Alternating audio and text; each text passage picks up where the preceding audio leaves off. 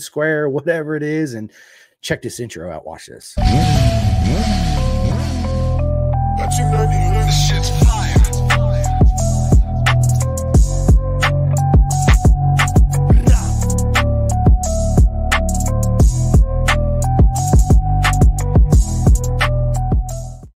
Bro, what'd you think of that? I like it.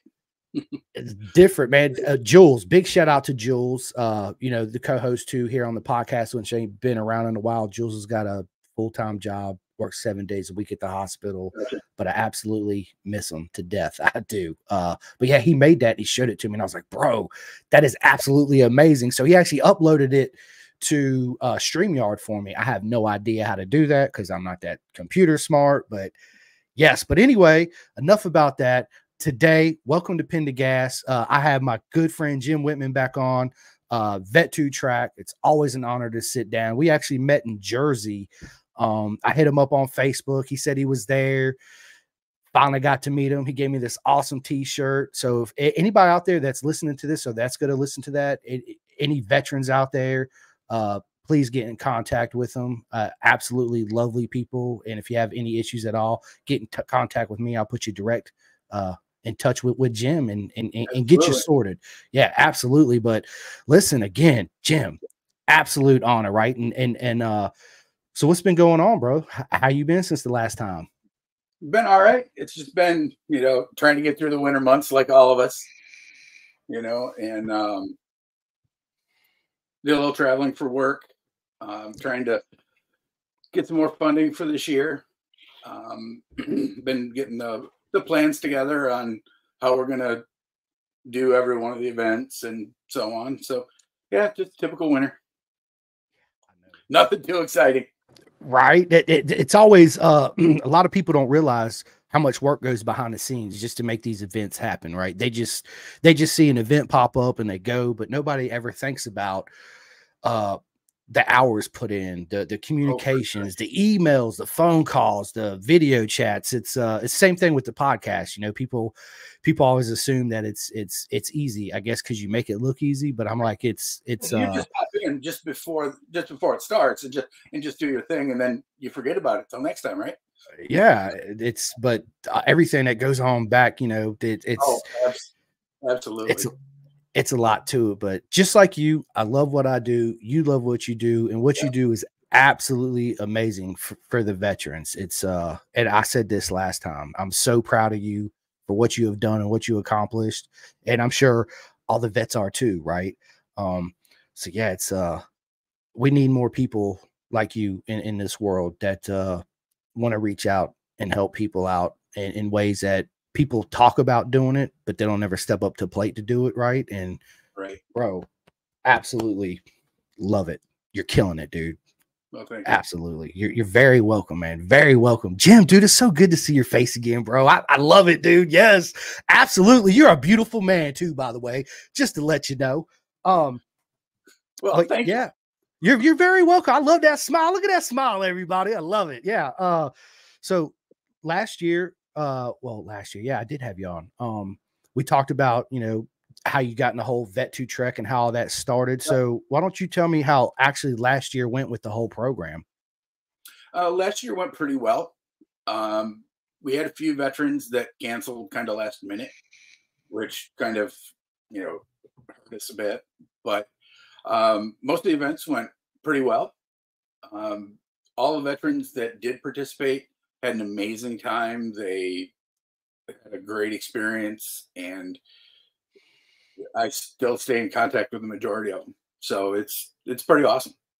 Oh yeah, it's it's it's uh it, it, when you do that and you reach out to people because I, I know I, it it it the love and support I get when somebody comments and I personally reach out to them on Messenger or or just call them right out of the blue. It's it's uh you don't realize how how you touch people and and how you oh, affect their lives right? Like I, I, have no idea. I still don't know right? It's it's but when i do and i get so much love and feedback and the energy i feel from everybody it's it's uh it's hard to describe and really put into words the satisfaction and the uh you know i, I don't say this very much but i need to start saying this is i'm proud of myself right? It, and and i know you're, you're you're proud of yourself too. It's it's uh you should be yeah, I appreciate it, man. It's it's just uh it gets overwhelming sometimes with emotion and that's why sometimes when i talk about it i really don't know what to say because it's just uh, it's like that lump right here in my throat right? And i don't want to you know shed happy tears in front of everybody which i don't mind uh, because i've never been afraid of that. It's just uh,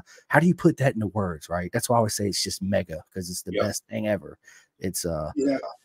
And, and on that line of thought you know earlier well what was it last month i put out a, a challenge on the website and on Facebook.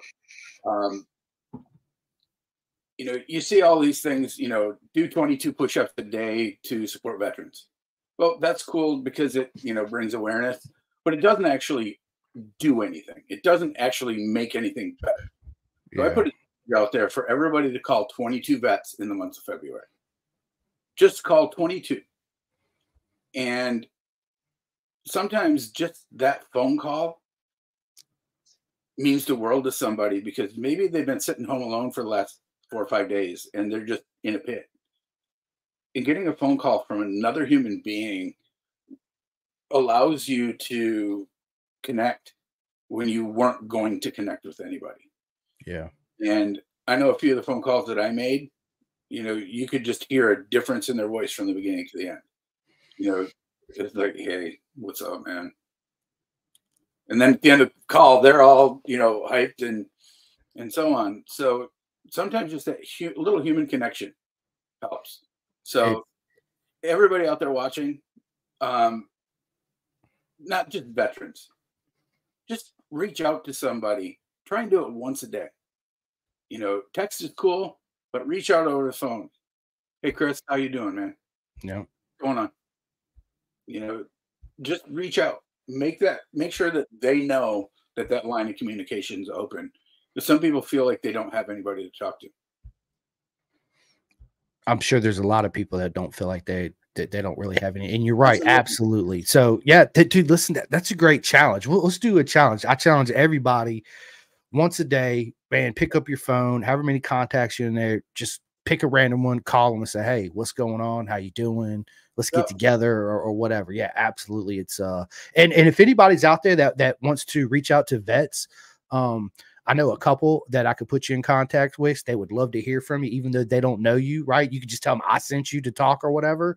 It, or, or you can get in touch touch with Jim on, that too. It's absolutely, uh, absolutely that's one thing that that gives me really satisfaction is just reaching out to somebody you know and, and saying hey how you doing? How's your day been? You know what's your plans to eat tonight? What movies you've been watching you know all, all that good stuff to go a real genuine conversation you know um, it, it's something very simple to do yeah it, it know, is dude. but it can be so meaningful to people that need it. I, I couldn't agree more you know it's it's and I, listen, me and Jim know how it is. Life happens, day to day goes by. Sometimes you forget, you know, but just do your best anyway to just have it back there in the back of your mind. Write your little sticky note or, or whatever. Um, it don't have to be once a day, but just make it happen. It for sure. You you will you don't realize the effect you have on somebody's life on that day, right? Or what they're mentally going through. And when you do that, you completely just like what Jim said, you completely change their whole day. Shoot, maybe even that whole month around because of that one simple phone call, that one simple conversation, you know. Um, and some and sometimes it helps you even more than you even thought it would. bro, I, I was getting ready to say that. Yeah, you hit it right, nail on the head on that because uh yeah, man, it does. It really does. It's uh eh, man, the mental side of of life sometimes is just absolutely uh insane and it's hard to deal with, right? No matter what you're going through, you yep. it, it, it's good to know you have somebody in, in your corner, right? Yep. Um and, I tell this to everybody. Go go ahead, Jim. Sorry. That's one of the reasons why I tell people to reach out in a phone call. Yeah. Because we get bombarded every day with Facebook Messenger, text, emails all day long. And we rarely take phone calls anymore. We rarely make phone calls anymore. But there's there's something that's much more human about that than there is a text message. You know, you may you may end up going to a text message after the phone call, but make the initial call because it matters. It truly matters. Just to hear somebody's voice, right? It's it's, it's like soothing to the soul almost right it's it's like uh whatever you, know, you go, and, yeah. In knowing that somebody actually thought about you, because I know for a lot of vets, and I've done it myself.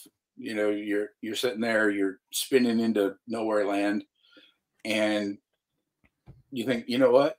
No one gives a shit about me. Nobody'd even miss me if I was gone. And then you get a phone call. It's like, wow, somebody was actually thinking about me. And yeah, it may absolutely. seem like a tiny little thing, but sometimes that is so big for so many people. Uh, yeah, it's it's uh I know how I feel when people reach out to me, right? And and just call me out the blue. And I'm like, man, who is this? Right. And then I pick up the phone, like, hey, what's going on? They're like, oh, I'm blah, blah, blah, blah, blah. And I'm like, oh, hey, man, what's going on? You know, it's like that unexpected phone call, that that real human interaction. You're right. It's easy to pick up the phone and text. It's easy to Facebook message. You know, social media is such a double-edged sword, right? Yeah. Um it, it's good, but it's also bad. It makes us uh I think it takes away from the our human side of, of, things, right? That that human interaction, even though I reach out to you on Messenger, it's not the same as, as a voice call or hey man, let's right. get together and, and, and sit down and go grab a bite to eat for lunch. You know, that that that human interaction is everything. It's just like I tell people, man, like uh when I take my shoes off and I walk outside in the grass barefoot, I feel connected to the earth. Right but when yeah. I have my shoes on and I'm walking around, I don't feel as connected to the earth, right? It's it's almost the same thing. So when I have my shoes on, I, I see it as Facebook Messenger, text message versus I take my shoes off and I step on the grass barefoot or the beach or wherever it is, right? You you feel that whole connection with everything. Um yep. and it makes you want to do it even more, right? Because you realize how much you missed it. Uh because we're just so used to, you know, blindly walking around uh, uh doing this, you know, especially in my line of work and, and in Jim's line of work, and I'm sure probably most of you guys too. Social media is very important um, side of it. Um, and I found it difficult, Jim, there for a while to juggle the whole family life podcast, social media, you know, because everything just spirals out of control. It's like this oh, black yeah. hole, rabbit hole you go down, and it's it's it's fun, but you got to have that balance, right? And once you find that good balance, everything's not as hectic, I, I would say, right? Um, but that's one thing I really enjoy is reaching out to even the guests that I previously had on. You know, I'll shoot them a text, hey man, can you chat for a few minutes? Even even my friends over there in the UK. Matter of fact, I just got the phone uh, with a buddy of mine this morning and was uh, on Facebook Messenger with, with Helen. Uh, she's a good friend of mine. She I met her at Cadwell Park. She works in the media center, and yeah, it's I really enjoy uh, hearing from everybody, you know, in the oh, voice. It's absolutely, and I, I, dude, I love their accent. I could listen to them talk all day long, dude. I love it, man. It's good stuff, man. Absolutely. So, uh,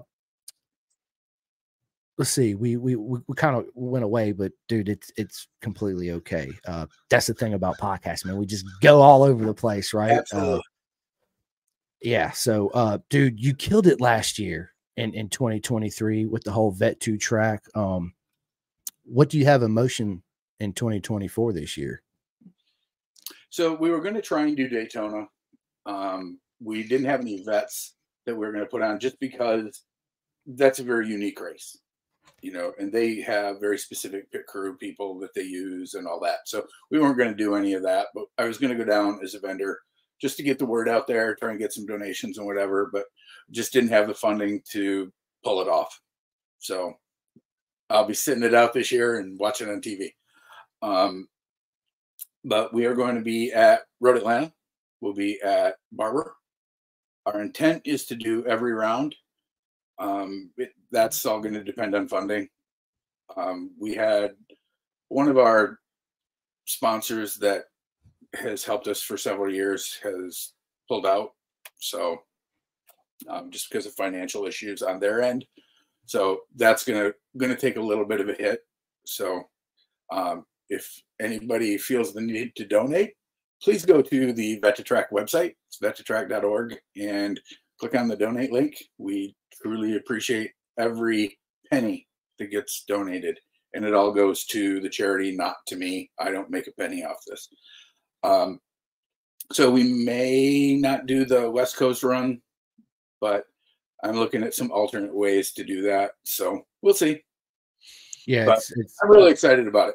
Uh, dude, absolutely excited about 2024 with Vet2Track. I think that, uh, and people don't realize how expensive it is, right? It's, it's, it's, this is what one thing that my, my UK friends over, over there, man, they have the advantage as far as the country's not big, so it's basically a six-hour drive, right, uh, uh, corner to corner. So all the tracks are basically two, three hours away, maybe at the most. Where here, you know, I'm in Virginia, so dude, if I drove to Texas or freaking California, it's going to take me three days and thousands of dollars just to get there, right? And it's uh, yeah, it's just it's so spread out, but hey, yeah, we're here. And I'm, I'm towing a 43 foot trailer when I go out to California or Washington you know, well, any events, you know, and I get nine to 10 miles a gallon, you know, so even the, the closer events are three to $4,000, you know, and that's a minimum.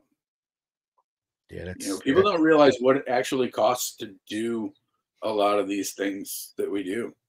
You know, and there there's groups like the Wounded Warrior Project. They spend more on a lunch than we spend on an event for four days. That's yeah, I, it's a it's a lot of money, man. It really is. You know, e- even even where you're at and I'm at, just to go to Florida. You know, I mean, it's it's not so bad. It's like ten hour drive, but still, you got the drive, you got the hotel, you got everything. I mean, it's twenty five hundred dollar trip, right? Um, yeah. For me, um, and for me, it's um, eighteen hours so not only do I have to worry about the financial part, but I still work full time job. So I only have so many PTO days a year, and literally all my PTO days go to the charity. Yeah, that's uh yeah, it's absolutely amazing because you love it and it's a passion. Same, same thing with me. I don't get but a certain amount, right? Now I do it all, going to the races and interacting and yeah, doing yep. what I love to do. It's, it's it's worth it, right? Um, yeah, it, there's there's so much involved and so much that goes along with it. But it's at the end of the day, it's absolutely worth it, right? Change one person's life, see that one frown turn upside down into a smile and get hugs, and you feel the the the, the not so much the negative energy, uh, but when people are down, it's it's to me, it's it's because I'm a big energy feeling guy, right? So it's, it's not negative energy, but it's like stagnant, almost dead energy, if that makes sense, right? Um, just it's like a level of despair. Yeah, you know, where you just don't you, you become numb. You don't care. You know, yeah. it's like the energy stops.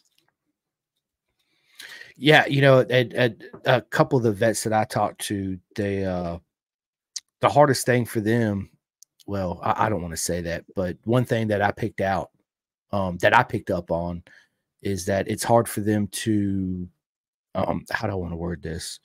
uh, have any human feeling connection, if that makes right. sense. Right. And it's, it's like all that's just gone. Like they just, yeah. it's whatever. Right. You could, so, it's, so especially, it's, especially if you have a family when you go overseas. Like I had three kids, you know, a wife, and I went overseas. Um, if you think about them while you're on a mission, you know, when you're doing things, that can be a detriment. So you learn to put those feelings away so that they don't matter. And when you come home, it's really hard to dig those back out of the out of the war chest, so to speak. And a lot of people don't understand that part of it. And when you talk to people, a lot of people are like, yeah, just get over it, whatever. And there's parts of it that are with you forever. You don't get rid of them. You learn to deal with them, but they're still there every day. Uh, listen, a hundred percent. It's I've like been uh, I've been home for twelve years, and there are times I wake up and I think I'm still over there. So it it doesn't just go away. So let me ask you this, and in saying that, Jim, what's what's the best ways besides motorcycles that you actually made you feel better and uh, help you besides bikes um, for advice for anybody else that that's listening. Find somebody that you can talk to.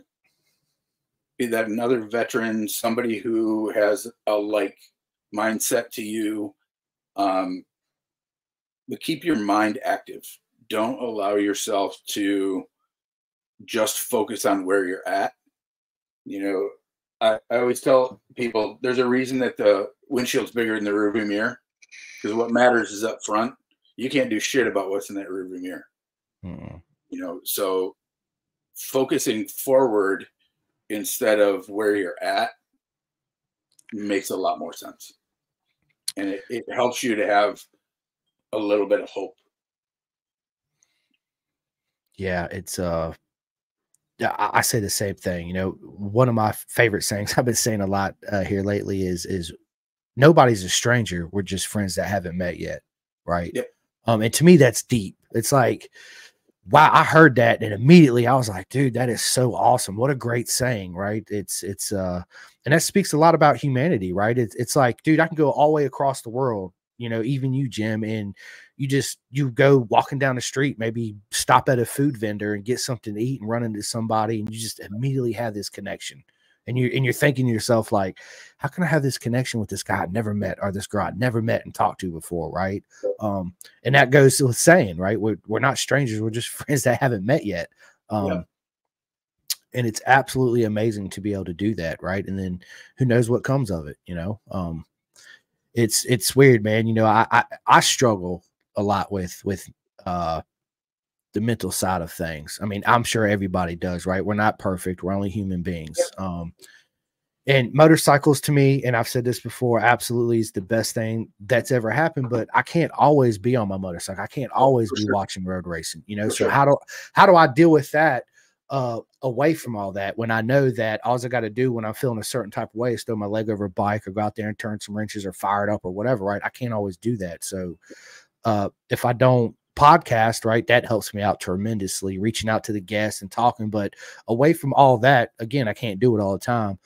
It's uh my son and my wife for sure, uh, my dogs. Um, but I look at myself in the mirror, and I've said this a lot lately, and I tell myself that I love myself, um, and that I'm proud of myself, and um, no matter what trials and tribulations that I run into, I got a great support system. I got people that you know love and care about me and uh and it's hard when you get in that mental state of mind to come out of it you know? You just got to you got to self work on yourself and also like to do breathing and, and kind of like a form of meditation right? Just be quiet maybe put on a little frank sinatra uh and just and just close my eyes and and try to think of all the happy things and all the happy places and and and stuff like that um but it's difficult especially when you're when you get in that certain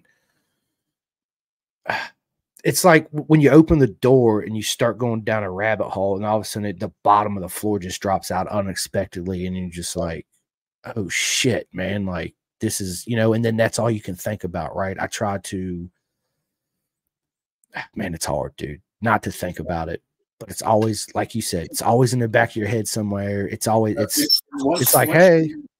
once you're in that situation sometimes it's really hard to look outside of it because you're completely surrounded by it. And the the focus of everything is where you are right this minute. And you know one of the things that a lot of our veterans have learned from being on teams is that that racer can't do anything without the team. How important that team is. And when a lot of us come home we don't have that team anymore we had a great team while we were overseas, but we come home, we don't have a team anymore. So we all need to assemble our team so that we have those people that we need in our lives. And they're important. Absolutely are important. It's uh if I didn't have the support system I had, I mean, I don't think I'd be where I am for sure, 110%, right? Um and everybody that's reached out to me along the way, man, it, it makes such a difference. People don't realize what a difference it makes and, and helps you. It's it's uh it's very tough. And everybody that, that that that's listening you know if, if any any time of the day you you ever want to talk i don't care if it's three o'clock my time it's you know 7 p.m your time man call me. Because i will answer the phone and i will talk to you right? Absolutely i will. And and it's uh yeah it's just uh yeah, so I'm here for you. Jim's here for you. So anybody that's listening now or, or that's going to listen to this, yeah, feel free, reach out, call me. Uh, I, will post my personal phone number. I I, I don't care. I, I, will talk to everybody. I think it's very important for us as a, a human race um, to come together in ways that we hadn't come together in a long time. You know, we need that. We, we really do. And listen, Jim, my friend Sean Wayne, what is up, man? He says, agree. So hard not being involved with motorbike racing and the team is everything. Absolutely, it is, right? Absolutely. It's, it's, uh, and I said this before, it's like, uh, um, my mom always says it takes a village to raise a kid, right? Well, it takes a village to raise one racer, right? Uh, one sure. vet. It, you can put that in perspective in pretty much anybody. Uh, yep you got to have that foundation and, and a good uh, team behind you. And once you have that, yeah, it's like you can conquer the world. And no matter what you're going through, um, you have a, a, like a safety net you can always rely and fall back on, right? And that's yeah. so important. Not just to me, not just to Jim, not just to Sean, not just to everybody, dude. We you need that. You really need that. And if anybody's listening, you don't have that. Like I said, pick up the phone and call me. Yep. Yep we, we we sit down we can do a video chat we can um that's one thing i like to do too man is, is do video chats with people. Um yep. it's it's I, I think it's important because we sit down face to face uh we laugh we see the smiles you feel the energy you feel it on the phone too right? But when you look at somebody it's it's completely different than a phone call so. And and it's a lot harder to say oh yeah i'm fine. You know you you end up getting a little bit more of the real emotion and the real state that somebody's in. And that helps you to direct that conversation where it needs to go. Yeah it, it, it it's easy on a phone call to hide behind the phone. It, i mean it is right? We do it on a daily basis and sometimes you don't even realize you're doing it. Because it's like i don't want to say natural instinct. I guess you've been in that shell right? Or, mm-hmm. or, or that mental state and it's like uh how do I want to say, man? So, so, for me and a lot of vets, um, we learn how to pretend we're okay really, really well when we're at work, when we're around other people, whatever. And doing that all day long, when you get home and you don't have that up anymore, it's exhausting. And, you know, I've tried I've tried at work to be, you know, kind of open. and there's a lot of people they just look at you like, I don't want to hear this. Yeah. Or they get very uncomfortable. And it's like, got it. I'm not I'm not gonna gonna talk about it anymore. So having that team really matters. You know, your own team. It it dude absolutely it does you know I, I feel like uh man us as us as human beings man we, we need to do better. We need to care more for your neighbor and everybody else even strangers you know um this world would be a better place if everybody had a great support system. Unfortunately we all don't have a great support system um but we got people like the amazing Jim right here, right? And Vet2Track, and and there, there's many more organizations out there. And like I said, you can call me. It's it's uh it's man, it not just in sports, just in life in general, right? Because yep. nobody knows what you're really going through. And if you don't, and and this is the deal, people, if you don't open up, me trying to figure out what's going on, if you keep me blocked off, how how can I get in? Right. So now I need to figure out a way to to at least crack the door open a little bit to peek my eye in to be like, I see you, right? Let, us open the door a little bit more. Um, I find that uh, people that struggle with that, the more that I talk to them personally, the more that door opens and opens and opens. The next thing I know, the next time I call them, they're telling me instead of me asking and prying and picking and digging, like I'm right. I'm digging for treasure, right? J- just to find a little piece of something. The more I do it, when I open it up, it's like boom, it's uh, the treasure's there, and they're asking me, you know, how I'm doing instead of the roles being reversed, right? Yep. That's when you know that uh, you're really helping them out, and and they're happy, you know, and that should make you absolutely happy because there's nothing like uh, seeing somebody smile, turn that frown upside down, give them a sure. hug. That's why I'm a hugger. I'm a hugger. I, I, yeah, I do high fives and all that too, but I'd rather give somebody a big hug because of that that that human interaction. That bring it on in. Let's get a big old hug. I care about you. You know, Yep. Let's go grab a bite to eat, a pint of beer, whatever it is. You know, um, that makes that's the world. Um, for sure. I, I think it makes a big difference. Um, it does. Yeah, it's uh man, I love talking about the, the mental side of things, man, because a lot of people don't talk about it. You know, it's it's it's it's, it, something, it's something that's a taboo to talk about in our society, and it is the biggest pro one of the biggest problems we have in our society is we don't talk about it, and things you don't talk about don't get fixed. Yeah, you can't keep them blocked in because it, it it just the mountain keeps building and building and building and building, and then you just feel like you're in a shit wormhole, lost forever. Nobody cares. Fuck everybody. Yeah, it's it's uh yeah, it's rough, man. So we got the infantry 98. I'm pretty sure this is my man Patrick, man. Um, he says we put up an act of being okay due to the fact that if we open up about how we truly feel after OEF, we would get kicked out of the military. Um, truth. It to me, when I talk to vets that's been in the military like you and, and Patrick and, and people like that, man, I feel like uh man, how, how do I want to say this? I, the military failed. Right? It's like Absolutely. um it's it's they want you to go do all this and do that, but but when you come home and you got PSTD and you're struggling mentally and all this, all they want to do is is give you some form of pill and take this and come back and see me and, and how do you feel? How does that make you feel? That's not the answer right? We need to do better have programs set up when you guys do come home. You have that instability and mental uh, things you're going through because i couldn't imagine. Like i see saving private ryan I, I, love the war movies right? Uh, but listen watching on tv and physically being there and seeing it i, I could not imagine um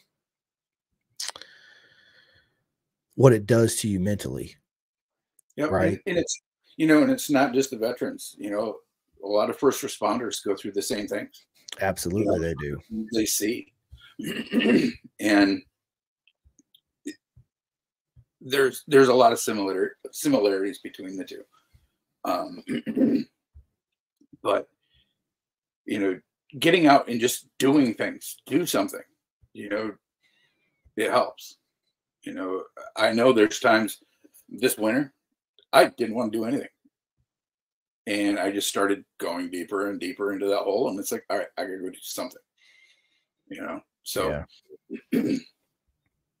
no, you're absolutely it's uh yeah, and then uh Patrick says again, he says, um, and we learned this lesson young as I saw fellow soldiers get thrown out because they reached out for mental health treatment we keep this mentality long after we get home. Yeah, you know, I, I can very well see that because exactly what, what you just said in your previous statement, man. If you go to your higher ups and say, "Hey, I'm really struggling with this," you know, blah blah blah blah blah.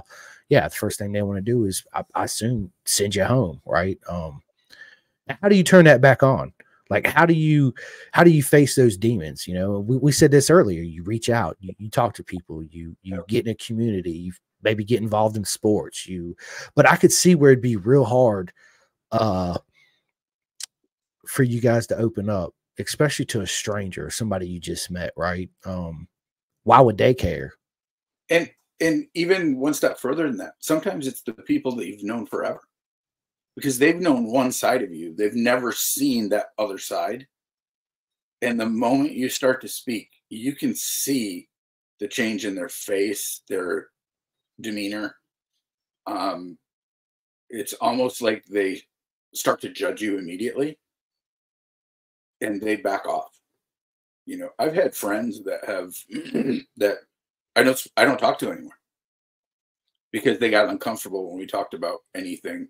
So you wonder why people don't talk? You know, if you ask a question, be ready for the answer. You know, there there's questions that and I'm sure all of you can think of the question that I'm talking about um, that people ask. And no matter how you answer it, it's not going to be the right answer. Because if you say yes, they're going to judge you because you did. If you say no, they're going to judge you because you didn't. So you lose either way. They're going to think about you differently from that moment on. And so go go ahead. Say, Sorry people can say, you know, oh, that's not true. But you ask any veteran out there, and that's true. Uh, yeah, absolutely. Um, and and for people that, that are listening, Jim, um, if they know somebody in that situation, uh, what advice would you give them or the best approach to try to get past that uh, wall? Because you're right, I, I, see it. You know, even it don't even have to be veterans; it could be anybody. Right? Again, you don't know what people are going through, and it's so often you start talking, and it's like they just pull out this shield. It's immediately up, right? And whatever answer you give them, it's it's not the answer that I don't want to say that they don't want to hear. Um, so so for me, the the biggest advice I can give for that is go in with an open mind. Don't ask questions about their service. If they choose to bring that up with you, that means they trust you and they'll have that conversation. If they don't have that conversation, it doesn't mean that they don't trust you. It means that they're not ready yet to discuss that. But there's so many other things in their life that matter that they can talk about. So when people just jump right into, bro, what's going on, man? What why do you feel like that? You know, whoa, you know, you're kind of kind of jumping right in. So talk to them like you would talk to anybody else. Just bring up a conversation. You know, hey man, did you watch the you know the World Superbike race last weekend? You know, bring up something that you have a joint interest in and just talk to them because sometimes just having that conversation is as important about talking about something else related to their service that that they're feeling. So just talk. Abs- listen, absolutely. And and one thing that I started to do that I would love to, well, I've been asking, but uh, uh if anybody's watching like uh Patrick, if you want to jump on this podcast right now with me and Jim and talk about how you deal with it and all that, I would love to to have you on. Just send me a message on Facebook Messenger. I'll send you the link and you can jump straight in with me and Jim and yeah, we can absolutely talk. I think it would be absolutely uh great thing to do. Um I try to help everybody out as much as I can, you know. I'm I'm obviously you met me. I, I'm that I'm just I'm a good happy go lucky guy I don't really get bothered by too much. Uh, I love to smile. I love to tell everybody how mega they are uh, when I meet them. It, it, in an honor. I, I, tell everybody that. You know, I don't say, "Oh, it's a pleasure to meet you." Oh, it's nice to meet you. No, absolutely not. It's an absolute honor to meet you, right? And to me, that's like the best compliment you can get is is honor, right? Or mega. That's why I always say it all the time because yeah. I feel like uh life's so short, right? Because you never know what's going to happen. I never know. I could drop dead as soon as this podcast. You you never know, right? But what I want to leave behind is is uh the love and, and the care that that I showed for everybody, right? Um and being in tune and looking at you in the eye and having a genuine conversation and trying to help you out as much as I can. Um it's it's uh yeah, it's it's eh, it's hard to put into words sometimes. It really is, man. It's it's uh I love to see people smile. I love to Absolutely. feel the energy. Absolutely. I love I love to I love to see I, I love to uh, example uh we had a UPS guy come no USPS I'm sorry he pulls up man we had like I don't know 40 50 packages he had to take and he gets out and he's just cussing and yelling and throwing shit and all this and I simply was just like how you doing today man what's going on? He's like, oh, blah, blah, blah, fuck this, fuck that, da, da, da, da, da. And I'm like, was there anything I can do to help you out? But by the end of him loading up all the packages, he gave me a hug and I completely turned the whole conversation around. I turned that frown upside down. Um, and I hope that when he pulled out of there, he had a smile on his face, was like, you know what? Life is not bad. Absolutely, it's a great day, right? Um, and just seeing that side of somebody going from negative to positive, frown to smiling to laughing with you, right? And then asking you questions, not just you, what's wrong, picking their brains. And then when you see that turnaround, they start asking you, well, how are you doing today? Right. And you're like, this is what I would say. I said, I, it's proper mega now that I'm sitting having this conversation with you. Absolutely. It's the best part of my day. Right. And, and just by saying this simple facts, uh, has a huge impact on people. Yep. And uh, going back to the, you know, looking forward to 2024.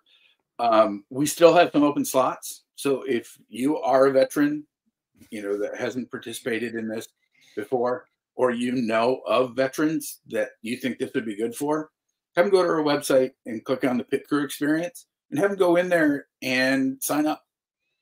You know, we've, like I said, we've got quite a few slots that are still open. Um, they just need to commit to it once they decide they want to. Um, because we've had way too many people, you know, cancel out last minute. And I'm really trying hard this year to make sure that doesn't happen. So, um, and if you are if you're watching and you're going to be at one of the events, come find us. You know, we've got the Vet2Track tent uh, vendor booth that we're always set up at, you know, pretty much all the events.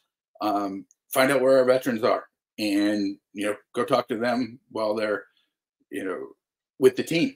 You know, as long as they're not actively doing something, pretty much all of them are willing to talk about, you know, what that weekend is meant to them.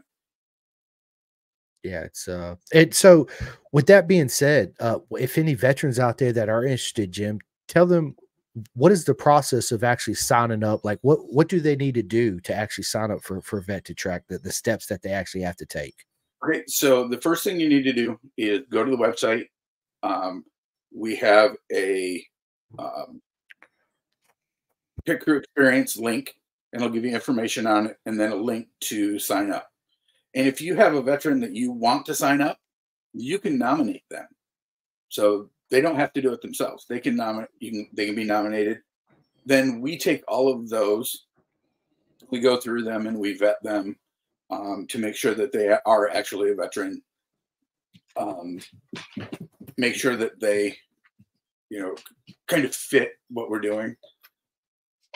And then we make a decision on which ones we're going to put with which team we notify them. Um, they need to get their AMA membership. They need to do a couple other little things. And then once that's done, we go do the event and have a blast. So, uh, for those out there listening, Jim, do they need to supply their own like gear, riding gear, boots, and helmets, and all that, or is that something that you guys supply too? So for for a, for the track days, um, we do have bikes and everything else. But for the pit crew experience, they're they don't need a motorcycle, they don't need any gear. They show up. They don't even need to have motorcycle experience. Um, we've had people from, you know, we're racers all the way down to I've never actually touched a motorcycle in my entire life. And they've all done really well. And we're an active part of the team you know they they actually had something to contribute. You know i think it i talked about this last time. We had um, one guy who was a former helicopter pilot. He was not comfortable touching the motorcycle at all. He's like i'm not mechanical. I'm not touching anything. Well he ended up making the weekend for um, nolan and his team because we're at road america. The winds were and rain were coming in and they were trying to decide do we go out on rains? Do we go out on slicks? Do we have everything ready? So if we have to change you know whatever. And he goes into his pilot mind starts looking at all of the weather charts and everything else and he goes the rain will start about two to five minutes after the race is done. And they're like are you sure? And he said absolutely. They went out. Sure enough he, nolan gets back into the pits and it started raining so and go ahead, sorry.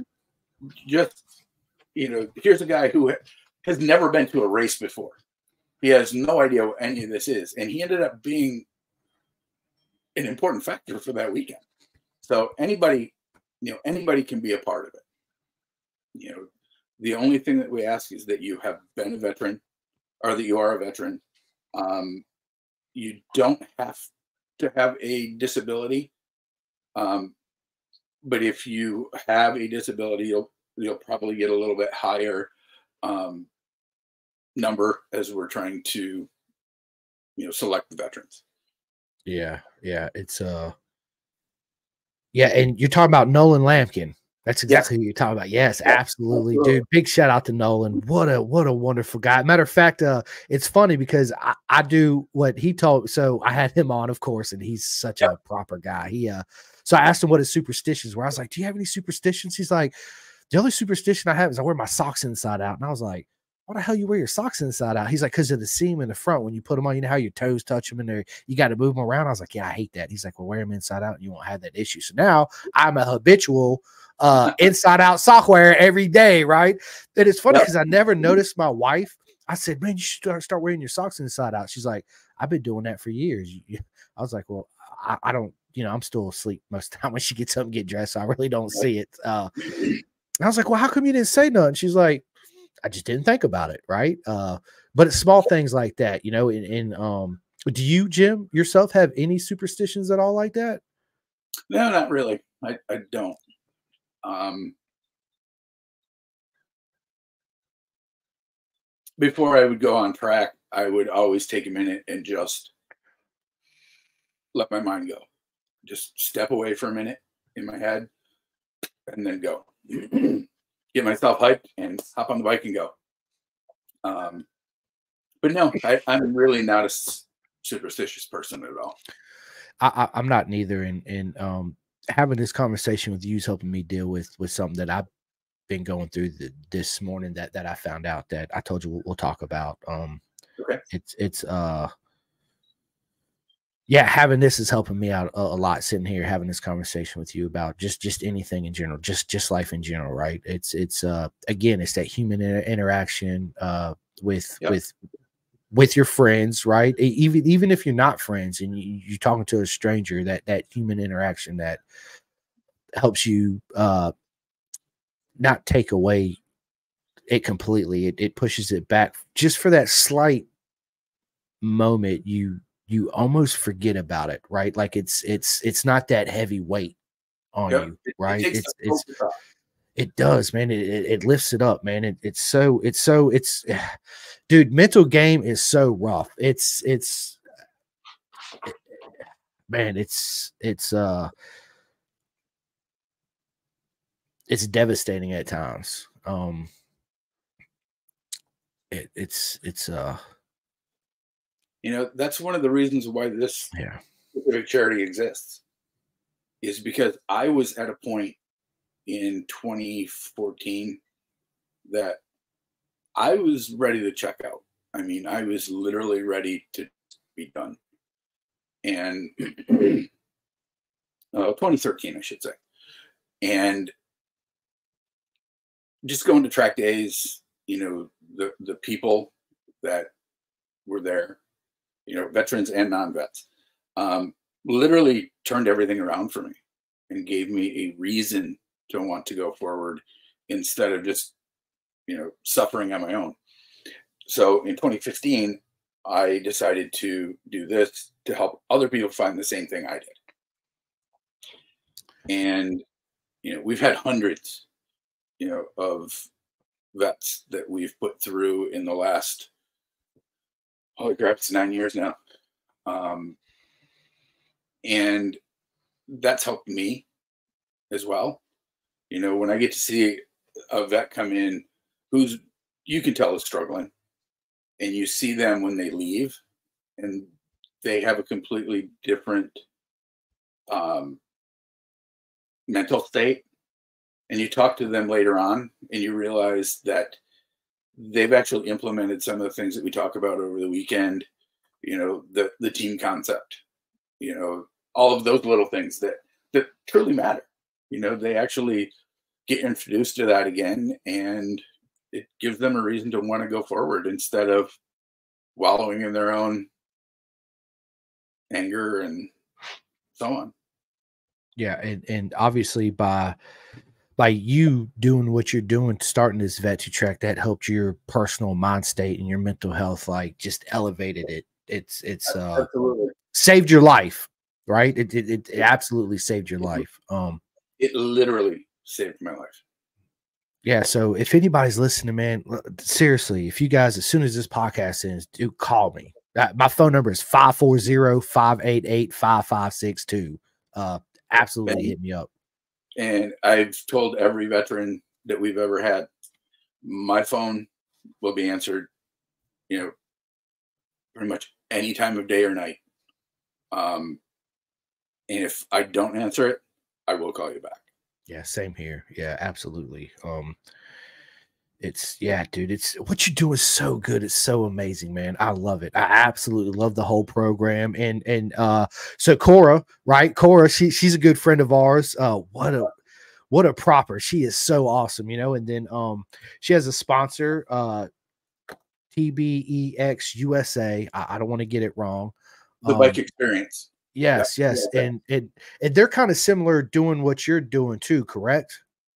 So they put veterans on, or I'm sorry, they put um, people with um, disabilities, either yeah, either paralyzed, amputees, um, on motorcycles on track days, um, or just get them riding again.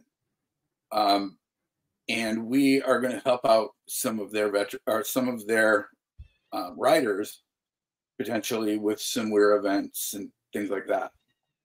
Just to kind of, you know, just open that support channel because there's so many people, you know, out there that want to help, but they don't know how.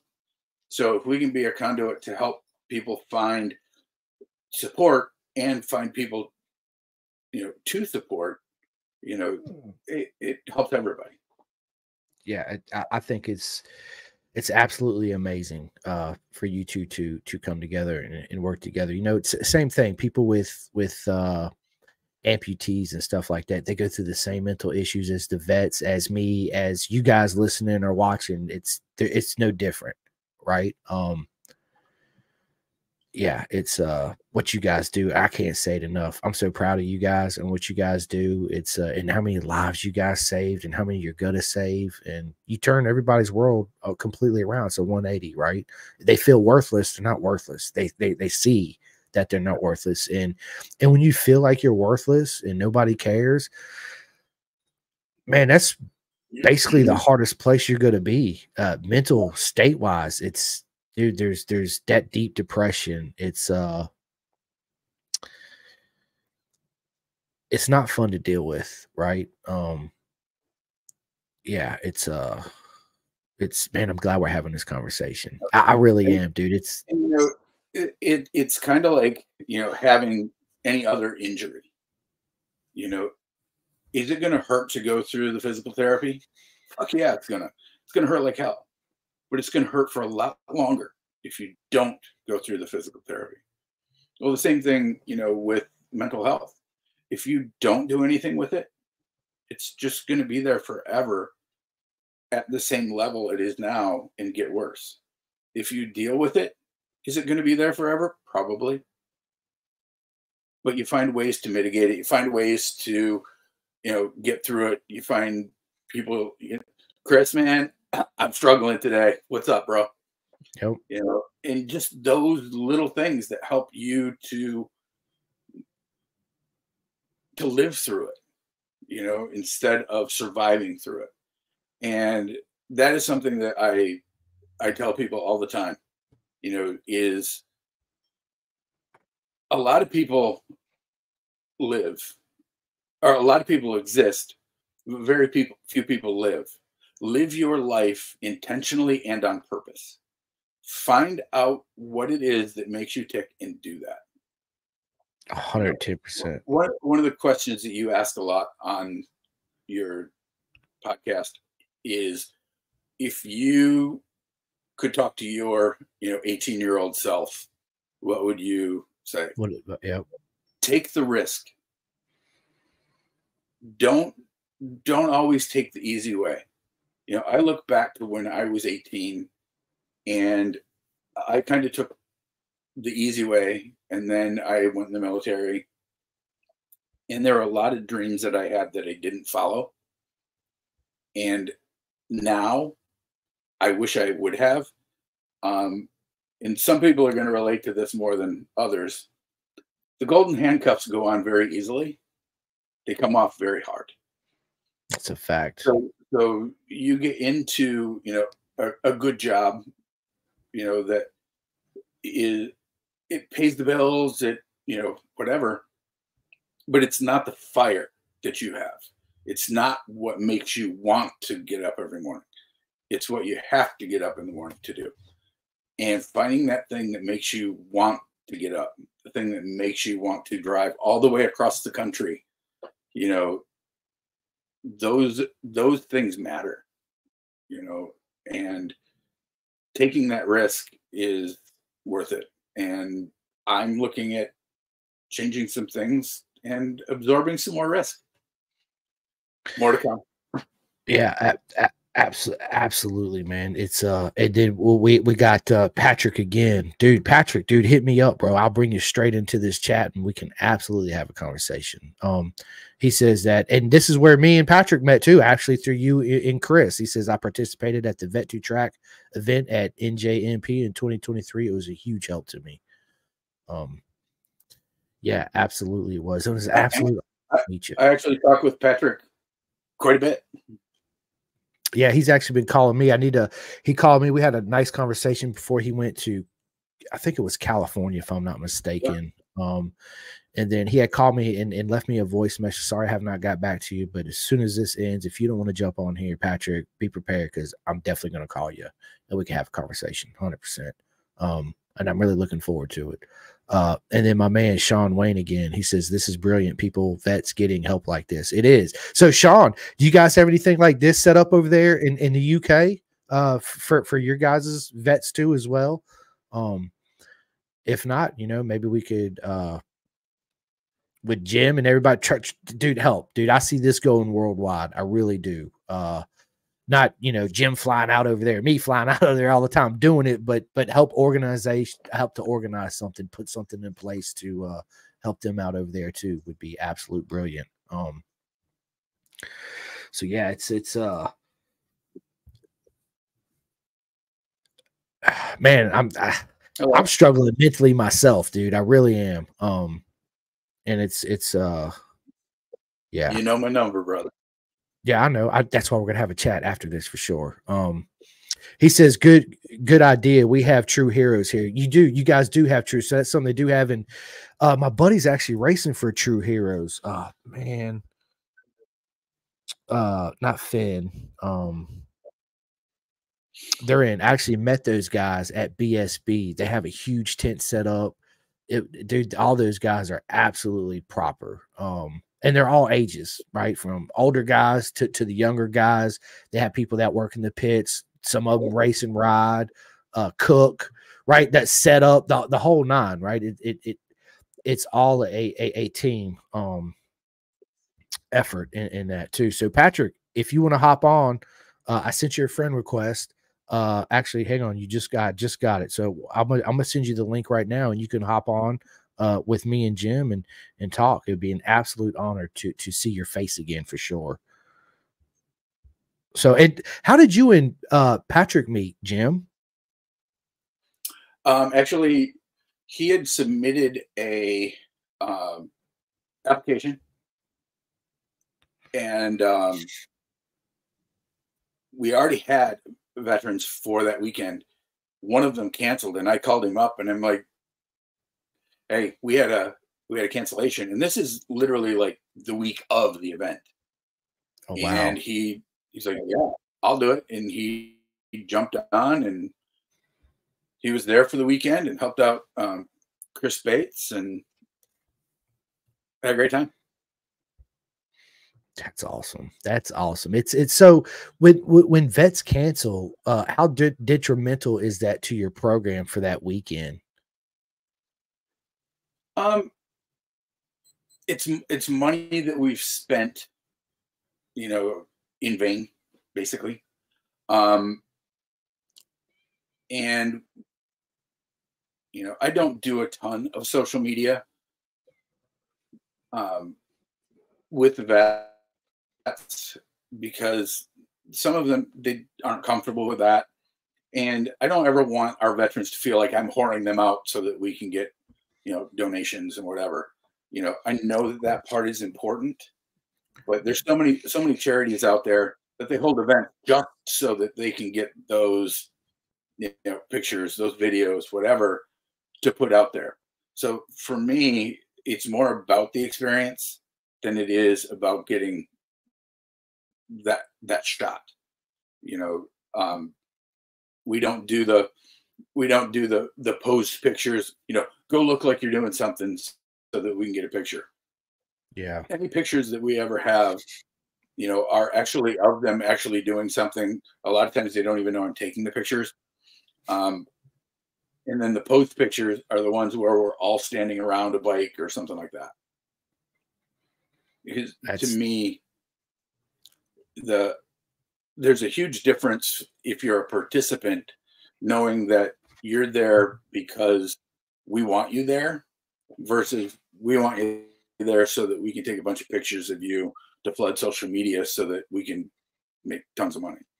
You know, just it's a mindset thing for me. And I know that that it hurts us as far as bringing in money, but to me that part's more important. Absolutely, it is. I'd, I'd I'd do it the same way if, if I was in your shoes. It's it's uh it's almost like a fine line, right? Um, look look at this. We got Patrick in the house. What is up? Hello, how are you? Good man. How you doing? Good. I'm getting ready to go for a ride. Nice, nice. What you riding today? Uh, Kawasaki ZX6R. I love it. Let, let's see it. Let's see it, Patrick. Oh yeah, hold on a sec. Turn this around.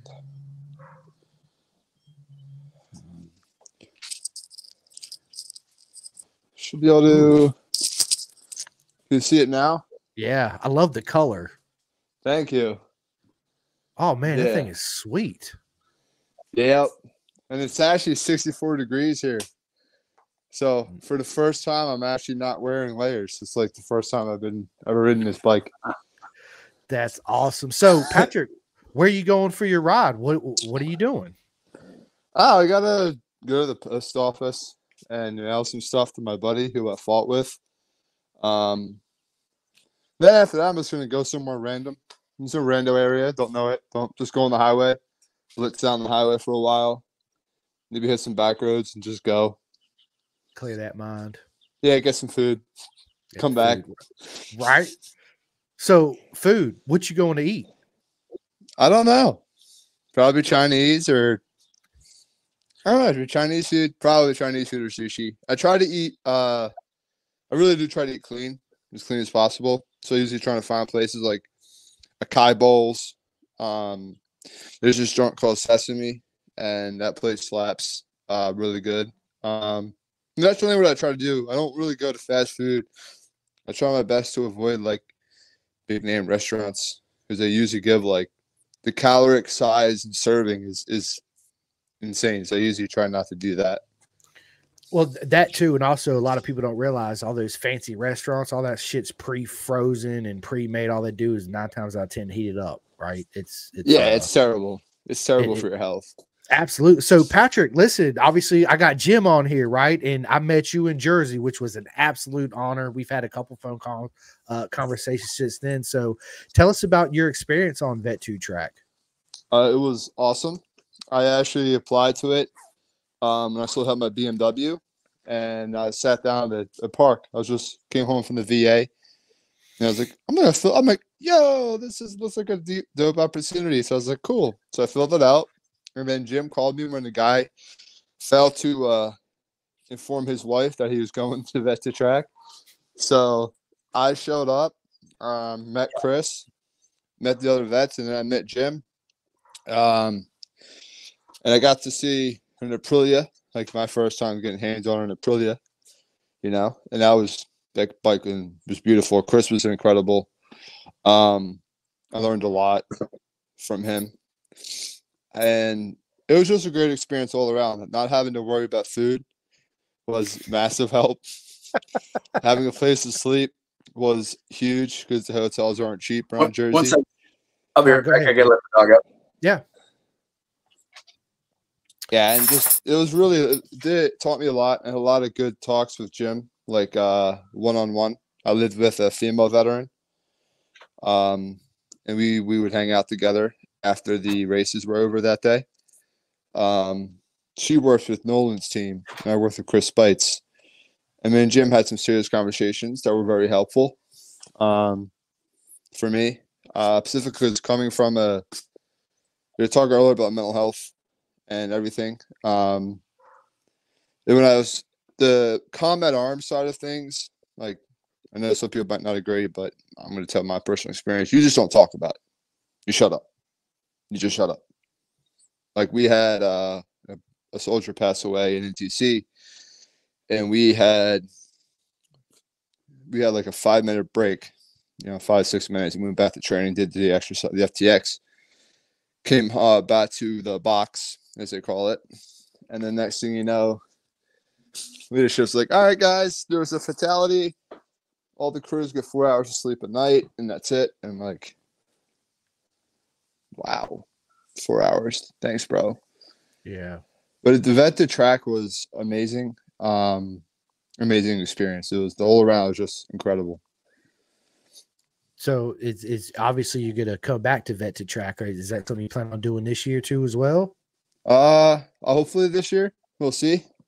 I um maybe maybe not. It depends on what happens with this job. I'm trying this career. I'm trying to get. If I get it, I'm going to be gone for a year. Um, but I do want to get involved in a vet to track uh, event at some point during the year, if possible. Especially, I'm trying to talk to Jim about doing the track days. You know what I mean? Because that's for Right. me, that's the biggest, the biggest thing in the world is doing the track days. So uh for sure. Patrick, uh, me, me and you've had a, a couple conversation. I can't wait to uh when you get back from riding, call me later. We'll, sit down and, and, and chat for a while. Uh, we'll do a video chat, but uh, um, listen, it, knowing Jim and meeting Jim, man, it's absolutely amazing. I've said this, what he does for for everybody, not just vets, but anybody going through any type of men- mental issues, right? Um, Yeah. And I know it helped you a lot. You know, I grew up in the military. Um, my dad was a fighter pilot in the Navy. Um, I'm sure he did things in a jet that he don't ever talk about, right? I never asked him about his mental state or how he deals with it. That's something that I probably should actually sit down and ask him. Um, uh, just never thought about it till just now, to be honest with you, right? Um, but you know, I grew up with a bunch of fighter pilots, and they'd all hang out with Navy SEALs, and just it was just a mass chaos of testosterone all the way around. right? I mean, it was intense. You walk in that room, and all those are together. You're like, holy shit! You feel the energy and the the masculinity. You're like, I don't even belong here because, yeah, I'm not. I'm not man enough to be in this room with all these guys, right? Uh, and and yeah, it's it's uh, I seen sides of the military uh growing up in it. Um, it's uh, yeah, uh, I almost joined the Air Force out of high school. My best friend did. Um, I just, I just didn't want to do it. At the end of the day, um, I guess because of the previous things that I have saw, you know, kids kids are very aware what's going around, what's going on, and we don't talk about it as kids, right? Because as a kid, I'm, I'm sure I'm sure it's, it's the same thing when when you when a kid tries to talk about adult situations and I'm just a kid, the adults look at you and be like, you don't even know what the hell it is you're talking about because you're only eight nine years old, right? But do we do understand what's going on? And we, we we're very observant and, and we see Oh, yeah. things and we we feel the energy. So, um, yeah. So Patrick, on, on a day to day basis, man, how do you deal with with, with everything? Good question. Um, to be honest, it's 98% riding my motorcycle. I am currently unemployed, so I ride my motorcycle everywhere, and I am a digital. I'm an unemployed digital nomad. I travel all around, places on my motorcycle, and apply for jobs. Um, which is riding does a huge uh, help for my mind. The martial arts and hitting the gym uh, the two things that I are the three things that I do. Martial arts is something I've done my whole life, and hitting the gym, as everyone knows, is just really good for your mind. But the number one thing is riding a motorcycle. Yeah, it's uh that that's you know it's it's it's funny how two wheels just take away everything. I mean, you look at it, it's just a machine, right? It's it's you're like, oh, it's like you know, if listen, I could get my car being depressed and it ain't gonna do shit for me, right? I might turn on the radio, my favorite songs, and jam out maybe for a minute and then it's right back to the same thing. But it's it's it's something that's got to be said with them two wheels man. It's like you throw your leg over it you put your helmet on. To me it's like as soon as my helmet goes on everything else goes away right? Yep. um you fire up the mo- i'm not the type of guy i don't like to listen to music while i ride. Uh, to me it's uh, it's like a distraction a lot of people do. I love to hear my motorcycle. I love to hear her talk and her sing right? Um and to me that it's almost like soothing right? It's like it's like i'm a little kid again a little baby in in in, uh, in my little playpen. Your mom puts on that music and helps you go to sleep right? I don't go to sleep. What i'm saying is it's it's that calmness effect. It's that Yeah, and and there, there's something to be said about being in the environment. When you're inside your car, your truck, you're enclosed in a space that has its own environment. When you're out on the motorcycle, you go up and down hills and you can feel the temperature change. You can smell everything that you go by. Sometimes that's a great thing, and sometimes it's horrible. But Yeah. even the horrible ones remind you that you're involved, that you're part of what's going on. And you have to focus much more when you're riding a motorcycle than you do when you're driving a car. You know, mainly because there's so many idiots out there that don't care that you're on a motorcycle. yeah So when you can't think about those things that are going on, you can't think about work, you can't think about the stuff going on in your head. You just get on the bike and it's you and the bike. And it's it's very cathartic. It's it's just a a great way to wipe the slate for the next however long you're going to ride.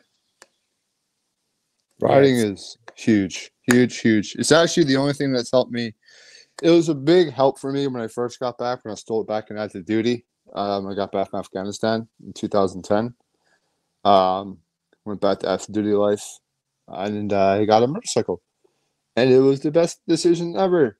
Even when I was, even when I crashed and I got knocked out, um, I got back on another motorcycle two weeks later. Um, it was the only but riding is the only thing that's helped me mentally with that experience transitioning out of the service into the civilian world um and then life in general. You know as a veteran now that i'm out of the military um but it's, it's a huge huge help.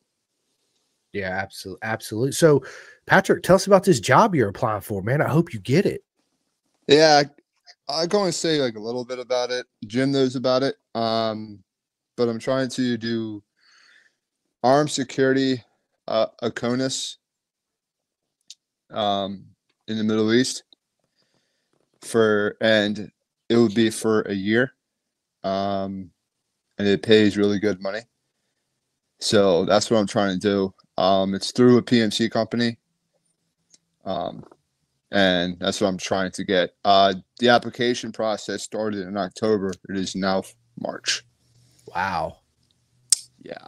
Yeah that's a it's a super it's a long process because you need a department of defense uh, security clearance to go and you need to pass uh, that you need to pass the background check you need to pass security clearance you need to pass the physical you need to pass the pt test you need to pass weapons qualification and you need to pass another physical. So it's um it's a lot Yeah. I, I, I never had to apply for a job like that, right? I just fill out an application. Shoot, nowadays we don't even have a, who has applications anymore. I mean, when we were growing up, me and Jim, you go there and you actually fill out an application and do all that. Yeah, now it's it's nothing like that. Basically, it's like, hey, can you come in for an interview? Absolutely. And you go and you sit down face to face and and you pretty much take it from there.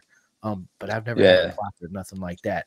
Uh, it's a it's quite the process but it makes sense um because of what you're what's expected to do what you're expected to do for the job. Like you're going to a lot of people tend to forget like when you leave the military like you leave the infantry like everyone in the infantry unit knows that you're capable. They know they can trust you when you hit a house. They know that you trust them during live fire training in a kill house. They trust you to shoot live rounds or in real situations around them and handle very dangerous weapons. And everyone has that high level of trust with each other, forged through training and hardship. But when you get out, you're like, I don't care. who- I don't know. who- I don't know you, bro. What? What? You're like, "Uh, I don't know you. I don't know where, who you're at or where your headspace is, and so you got like kind of like re-earn the ability to be trusted again. I think. I don't know. Yeah, I mean, and- I- and that- that's one of the other things about the motorcycle community. You know, especially if you do track days, you know, you you're around racing at all, is it's it's basically a different breed of human. You know, there's there's a lot of people who aren't veterans that we can relate with really, really well, just because we have a very similar mindset. Um, whereas in a lot of the rest of the civilian world, you know, I don't necessarily want to interact with some people. I just don't. You know, and having people with a like like mind, like goals, you know, when you're at the track or, you know, going out with, you know, some of your friends to go ride, they're they're just different people than what a lot of society is. You know, people that ride motorcycles, specifically sport bikes, they're different. we are different people than the rest of society. You We know? are not the same. No, Nah, we are different. I've actually never every person I interacted with on track, whether I was doing track days myself or at vet to track, um everyone I interacted with was just a good person.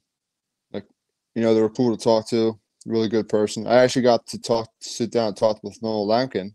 Um, he came to hang out with Jim and he crashed out in the camper after they were done racing for the season. And uh this dude's a professional racer, right? Like stupid, stupid fast, right? Races in Middle America. How, how how very few people make it that high, and he was one of the coolest dudes I've ever talked to in the longest time. And Jim's right, which because we share that passion for going really fast, really, really Right. fast. Or at least in our mind, think we're going really until we see like Nolan go, and you're like, uh, yeah, I'll go back to my PlayStation now, and we can play on that, right? I might be able to keep up then. Yeah, it's it's a I'm gonna go put my tricycle away right now and uh, right. hug my head. I'm gonna put my No. training wheels back on. it blew my mind when I watched Chris Spites and Nolan Lamkin and all those guys in the rain, how late they broke for turn one. Like in the rain, like most guys on track days, let's be honest, even probably except for the experts, but like every group below that. Bum, bum, bum, ah, into turn one, right? You and every you know dry track. What? bum bum bum uh, right nolan Lamkin chris spice that whole crew Yep. And i'm like what the what like just gone and i'm like i'll just go sit in a corner and cry at myself with a bottle of vodka that's all i can do I love the, those effects. I'm gonna make a short out of those effects. did a short video on that. That's awesome, man. That's good. It's, so Greg Champion comes on and says, uh, "Hey, hey, hey, Jim, great to see you on here again. Hey, Chris, great podcast, Greg. Greg. Absolutely, dude. We we we we need to chat, Greg, sometime. So reach out to me and me and you will will have a conversation. And thank you, Greg, for all your love and support. It absolutely means everything uh, to me and to Jim and to Patrick and, and everybody. It's uh yeah, you, my friend, is proper mega. Um, but you're right, dude. You're right, Patrick. I got there and I watched, but sometimes being such a fan of this sport, man, I, it's hard for me to turn my fanboyish off, even though I know a lot of these guys personally, right? Um, but when they put on their suits and they put that helmet on, they go out there, they're they're almost superhuman to us because you're you thinking to your mind like, how the hell is he going that fast? Like there's you know, uh, and but at the end of the day, they're just like me and you. They're humans just like me and you. They put their pants on the same way as me do, and they enjoy that human interaction. They enjoy a decent conversation. And to me, when I talk to a lot of the riders, especially when I go live at the track and I'm talking to them face to face, I don't talk anything about motorcycles. I don't because that's the last thing they probably want to hear. I want to talk about what are you doing for dinner? Let's go cook out, you know, but just whatever. How, how, how's the home life, you know, uh, stuff like that. I think is very important because you, you connect to them. And that's why I ask the questions I ask or that I started to with Jim and everybody, you know, personal questions. Um, because it makes it makes them think and and um it brings the audience to get to know you on a personal level, not just Jim that does vet to track or Patrick that is a vet that's been to vet to track, right? But when we get into the personal questions, people actually connect to you on a real level, not just it, it somebody. That, some, it brings out some humanity, you know, with, like with the racers. If all you talk about is racing, you know, that's what we all see already. But when you realize that, you know, your favorite racer, you know, likes you know, pizza with, you know, whatever. Pineapple. You know, you you you have a connection to them. You know, you you realize, wow, they aren't that much different than I am. They just do something better than I do. But a lot of people don't realize too, you do stuff better than they do. There's certain things that you know. Um, yep, for sure. It's it's it, it, to me, it's like you know, I've, dude, I've done a ton of track days. I race some. Of course, I was never good enough to do it, and the money and that whole money situation. But so to me, what I gather from even riding on the street, right? So I'll compare the Isle of Man, the real road race TT guys to short circuit racing, right? So when you're on a short closed circuit, let's say New Jersey, right? Your, your safe area is this wide because you got all this run out room. You got, uh, you know, not trees, no nothing around. So you you push yourself a little bit more and, and, you you're in your comfort zone right? And then you go to somewhere where your your your margin is only this wide so you're way out of your comfort zone right? So you don't go as fast right? Um, and there's a lot to be said with that um, and how do you deal with that? And how do you overcome that right? It, it, it's same thing we've always been talking about it's all a mental game it's it's it's getting comfortable. Like uh, when me and Patrick first met in Jersey, right? I didn't know Patrick, he didn't know me. We we had a very little conversation, uh, and then he reached out to I reached out to him. I, I forget who reached out to who first, and since then I feel like we're friends now, Patrick. Right? Because we've had some conversations. We're going to continue to have conversations, and I might get Patrick on the podcast. So y'all stay tuned for for, for his podcast. Um, yeah, I, I think it's very important. Um, to be as friends with as many people as you can to um and and what i mean by that is be a genuine friend not just a social media friend not just a once every three months hey how you doing? Um it's it's and i love it when people re- re- reach out to me unexpectedly. That's to me that's the best. Unexpected reaching out right? You get a phone call. I might have forgot to pro- program your, your name in, right? Because everybody's busy. And then all of a sudden I pick up the phone and it's, it's a familiar voice. I might not know exactly who's on the other end right at that moment. Be like, hey man, we met at blah blah. Yes, bro. How are you doing? Yep. What is going on? How you been? Right. To me, I love those unexpected phone calls. Um, it makes my day. It, it makes me happy. It, it, yep. it, changes whatever mood you're in um, you could be the happiest in the mood right then and there, but even you get that phone call, it's like a whole nother level of happiness. It, it's hard to explain.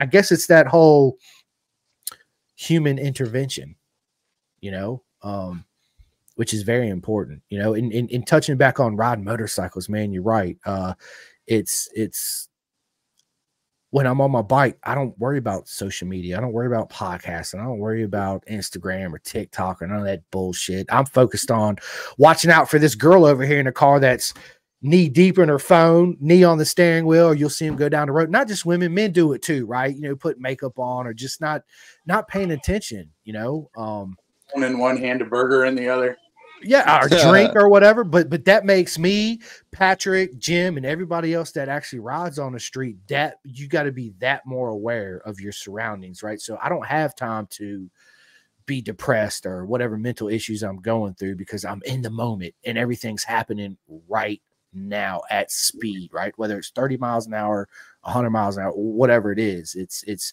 it's it's it's like it uh it forces you in a place that it's hard to be in unless you're on two wheels, if that makes sense. It makes sense completely. Mo- motorcycling is something that can be so unforgiving that it requires you to be present at all times. And there are very few things in our lives that we have to be present the entire time that we do it. I mean, how many times do you have a conversation with somebody, you know, and you pick up your phone for a second and look at it? You stopped being present at that moment. You know, at work, you're working on something, you pick up your phone, you engage in a side conversation, you're no longer present. But when you're on the motorcycle, you're present the entire time you're there. Because if you're not, good chance it won't end well. Yeah, no, yeah, absolutely. You know, and it's it's and I think that and I could probably speak this for everybody, for Jim and and Patrick too. It's it's how do I replicate that off the motorcycle? Right? Because at the end of the day, that's what I search for sometimes. It's like how, how do I how do I get my in my happy place, right? Not I'm not saying I'm not happy at home with my wife and my son because they're my everything, right? But um how do I get to that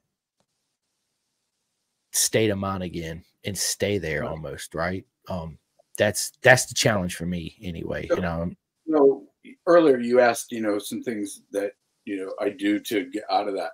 One is read. You know, watching a movie, you can watch a movie, it's not making you think. You're just absorbing. So you can think about all the other things that are going on and whatever. But if you're reading, your brain doesn't go off because your brain is building the story as you read it. So you, the words say one thing, but in your head, you're actually building the image. You're actually watching the characters do what they're doing like they would in a movie, but you're creating that. So that's a great way also to become present in the moment. You know, as you're as you're reading, you you focus on something that takes your focus away from everything else.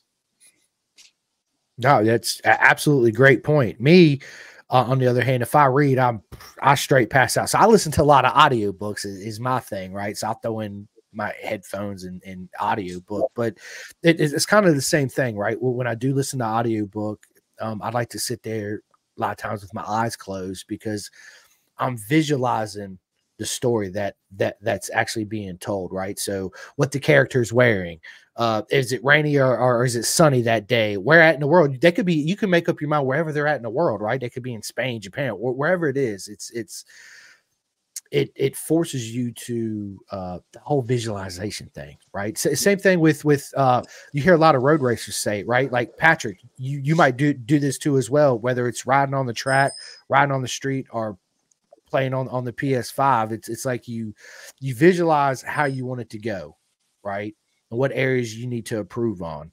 Um and that also uh helps out a lot too. Um but you're right books i mean uh, like movies jim said it perfect like i got adhd right and, and i don't take any medicine for it i don't take adderall i don't take ritalin forget all that pharmaceutical bullshit it's not good for you at all right um i uh i find other ways to deal with it um and it's it to me it's it's an absolute challenge but i could be sitting here watching a movie and like 10 minutes into it and like, like this shit goes off. You're like that's badass. 10 minutes later i'm like what the hell even happened the first 10 minutes of the movie? Because my mind is literally all over the place. Right. um and when uh, i'm on my motorcycle it's it's uh i focus more than i could ever focus on anything unless i'm actually at the racetrack live and i'm interacting with patrick and jim and nolan and all these other great people that i've had the honor to to meet in, in, in my lifetime. Um but yeah again two wheels. It's it's it's and i i wonder if, if it's the same way in the car world right? As far as car racers go. Um Probably. I yeah think the racers, the racers, yeah, I definitely see there being a lot of similarities to it. The street guys, no, but the track guys, definitely, and especially the guys that do it for a living, because they are again stupid fast in a car, right? From like the SCCA stuff where guys get paid, I guess, up to Formula One. You know what I mean? Like yeah I see a lot of similarities to it. You know what I mean? yeah I, yeah Yeah, a- a- absolutely The communities are similar, but the the motorcycle community is a lot tighter. Um, I and I say when I was, I, I, I went backwards. I started racing cars when I was younger, and went to racing motorcycles when I was much, much older. So, um, there's just a difference in the type of people. You know, not saying it's good or bad. It's just different. Um, so one thing I wanted to, to ask is does anybody that's watching have any questions about what we do, you know, anything about our program, you know, or whatever, you know, and maybe having Patrick here will help get some of those answered as well. Yeah, absolutely. Chime in, call in, hit me up. I'll bring you in, all that good stuff. Yeah, it's it's uh yeah, I, I love to see uh people turn around uh and and smile and, and have a good time, right? And I want that to continue after like we part ways, right? You go home, I gotta go home. I, I want that to to stay the same. Um Uh, go ahead, Patrick. I'll say that um, when I did vet 2 track, I had a complete turnaround in my mental health. Um, when I was there for that weekend, I had a complete turnaround. Um, went from a negative to a positive. That's a great thing. What, Huge, huge flip. what was the best part of your weekend with Vet 2 Track? Honestly, everything. Being having the pit pass is pretty slick. Being able to go in the pits and on the track with Chris and being able to help him out um, during the race weekend, I think that was amazing. Learning about the mechanical side of things because I'm not very mechanical. I was an infantryman, so but being able to see how things done was really really cool. And I talking to hanging out with the uh, the other veteran and, and talking to Jim, you know, and hanging out with Nolan Lamkin was definitely some of the best parts um, of it. Just You know, having that, knowing that I have a place to sleep, knowing that I have a place to get some food, and that was a huge help in helping my mind like just relax and focus on being a part of MotoAmerica in a way that I never thought possible five, ten years ago. and, and you know there there's a, a piece to it where you you're doing something that's so far outside of your norm that you don't have the opportunity to think about what's going on at home what's going on in your head whatever so i relate it to let's say that you have a chronic pain. It's there every single day from the second you wake up until you go to bed and sometimes even when you're dreaming. Imagine how amazing that would be if you could get rid of that pain for a weekend, four days, just not have that pain. And how different your outlook on life would be come Monday after not having it for four days. And I think that's one of the things that is the biggest help with this is it just kind of resets your mind. And then you always have that memory to go back to. And you know we have veterans from events for the last several years that talk to each other still. Even people that weren't on the same event as other people they reach out and go oh you were on that one patrick i was on this one and you know they end up talking and they become friends even though they've never met but they have a shared experience so having that ability to get out of your own head is huge because a lot of us we don't have anything in our lives to get us out of our head. So doing something like this just get you out of your head. Yeah, it's very important. It's it's I think that's the problem with most people is we're in our head too much, right? It's hard to get it, get out of it and, and find a way to get out of it. And uh, but that's what's so awesome about two wheels, man. And, and, and it goes to saying you don't have to have a ZX6R like Patrick or a Honda Grom, man. You can have a little Z50 or a little CRF 100 and get the same satisfaction of two wheels as as, as a you know forty thousand dollar Panigale or whatever it is, right? Yeah, I mean seriously, it, it's two wheels is two wheels. Harder to Ride a slow bike fast than a fast bike slow. It's better. You learn a lot more riding a slow bike fast than a fast bike slow. Facts on that 110%. And Greg Champion says, That's awesome, Patrick. And thank you for your service and sacrifice. Absolutely. Thanks, Greg. Yep. Absolutely. So, do you guys know Greg? I do. Okay. I do not. Okay. Yeah. And Jim, how did you meet Greg? I actually met him um, through a group of people I did a street was doing street rides with back holy crap 12 14 years ago. And then he started coming to the track and you know he's pitted next to me. Um yeah we've we've known each other for a long time. That's awesome. That many moons ago is what he says. Yeah yeah that's yep. That's good stuff, man. Yeah. So, do Jim, do you ride on the street currently? A, a little bit. Like I'll, I'll, ride back and forth to work sometimes, um, but I don't. I don't go do group rides anymore. I don't do stuff like that. Um, last year, I lost the fuel pump in my bike and being gone as much as I am, I just literally had no time. So right now, I have the fuel pump in the box sitting on my kitchen table saying, dude, you got to do that this week. this weather's starting to get better.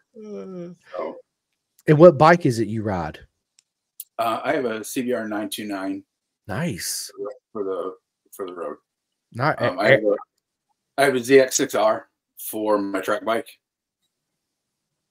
Nice. And uh, that 929, is it the Honda Erion edition?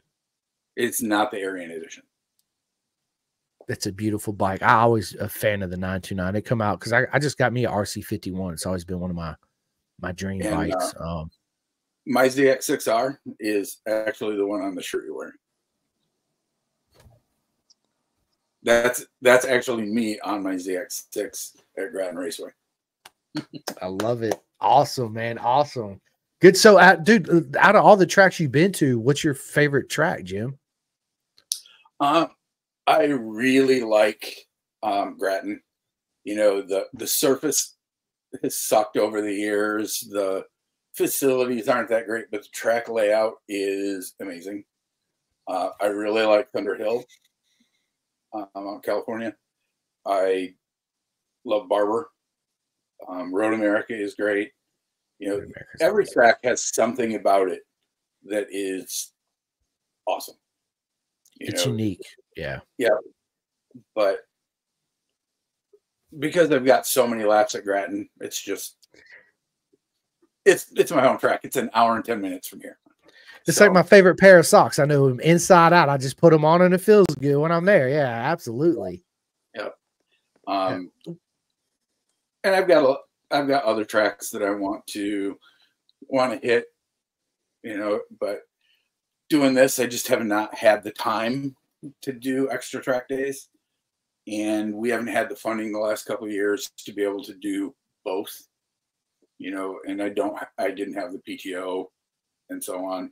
So trying to get more events this year. And we have three of them in the works. So hopefully soon I will I will have the signed contract on those and we'll actually be able to announce them. I can't wait to hear all about it. Absolutely, I can. And Patrick, for you, uh, you you do track days too as well. Yeah, I do when I can. Um, when I can financially, they're expensive for me. Yeah. Um, but they getting on the track um, uh, saved my life because I was riding very very fast on the street at times. Um, other times I'd chill, but the vast majority of the time I'd ride really, really fast. Um, and uh, was riding really fast for the kind of reasons, but the track saved my life.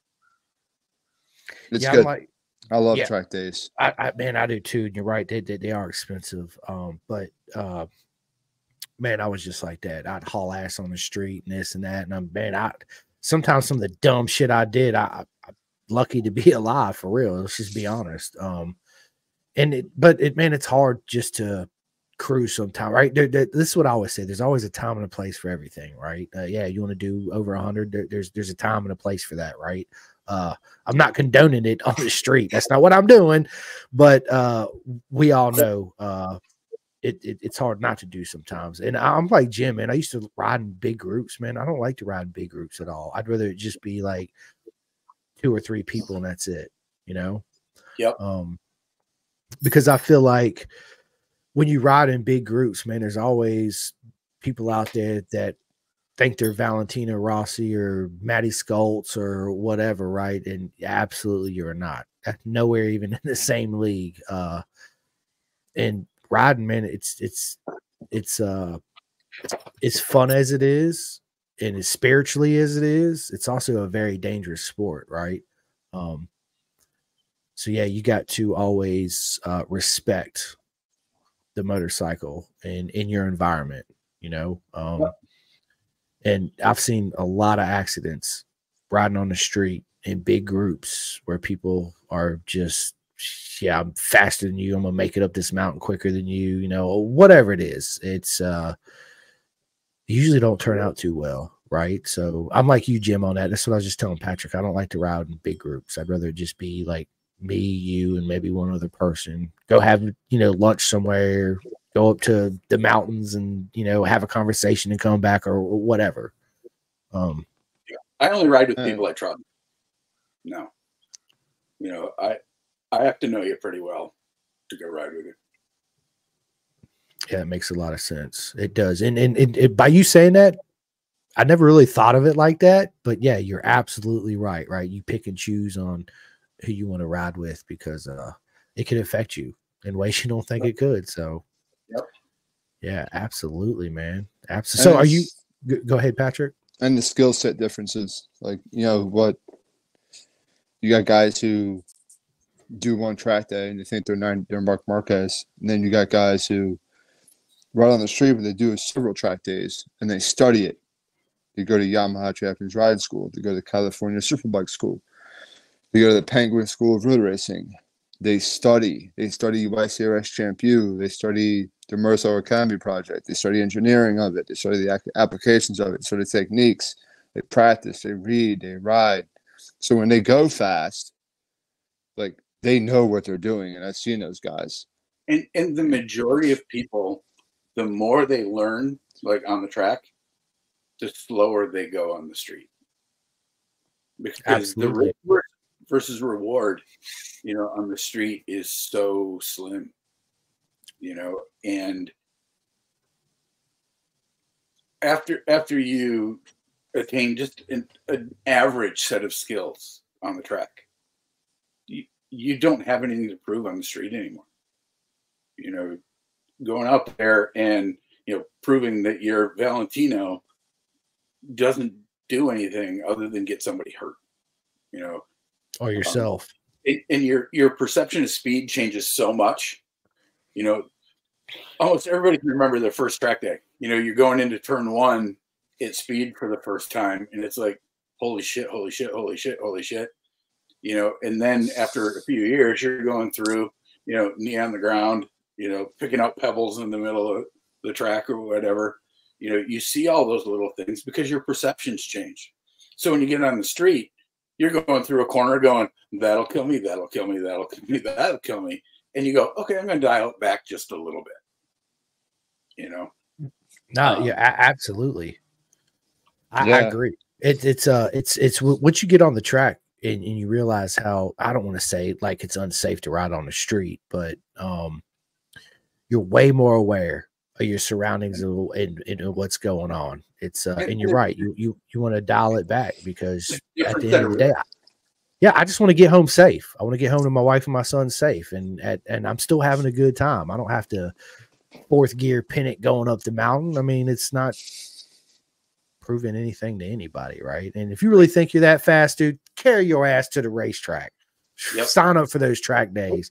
And uh get your race license and go prove it. and you'll find out you're gonna humble yourself very, oh. very quickly. So my very first track day, I was one of the faster riders in the group that I rode with on the street. I went and did my first track day. I realized I at that point learned how to operate controls on my bike. I had no idea how, how to actually ride my motorcycle. Yep. And then over the next few years, I got faster and you know started um, coaching, did a little bit of racing, um, and then I had to make the decision: do I race or do I um, do the charity? You know, and I was I was 49 the day I did, uh, or the day day after my first race, I turned 49.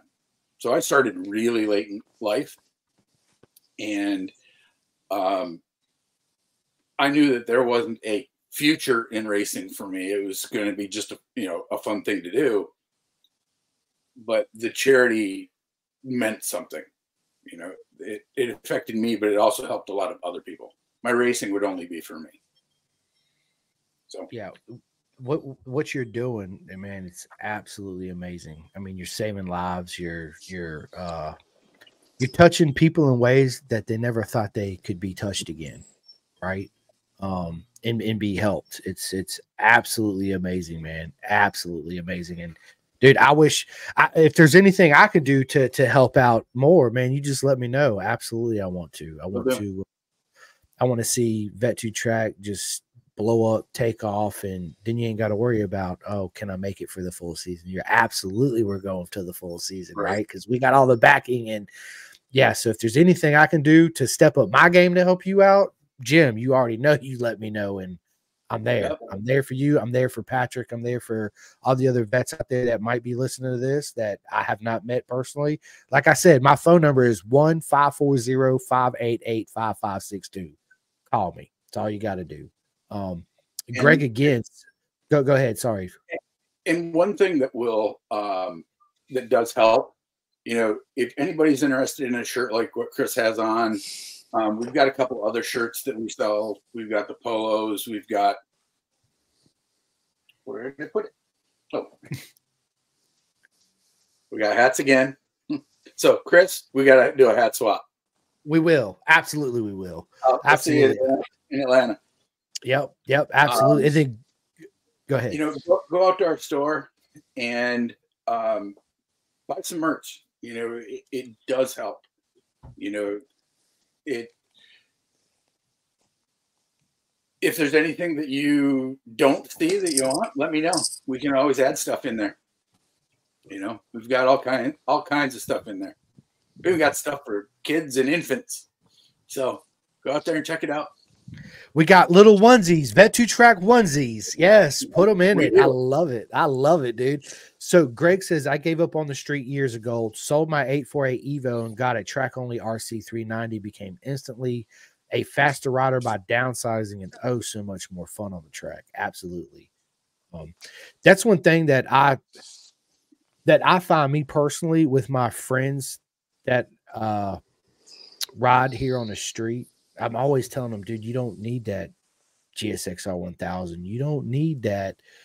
You know, get a smaller bike. You'll have so much more fun riding it fast, and you'll actually learn how to ride versus a big bike. Because you get on a big bike. Let's just let's just be honest. I've got oh, shit. I've been riding since I was seven, eight years old, and I'm 45. So it's been a long time. I got a lot of miles under my belt, a lot of motorcycles I've been through. Uh, uh, and over the years that I've noticed, even now, is I'm not listen, I'm nowhere near as fast as any professional racer, right? Um, when I get on a my buddy's V V whatever the fuck it is, the pan I got, whatever, right? And you twist a throttle, you're like, holy shit, I don't I don't need this for the street. This is way too much uh yep.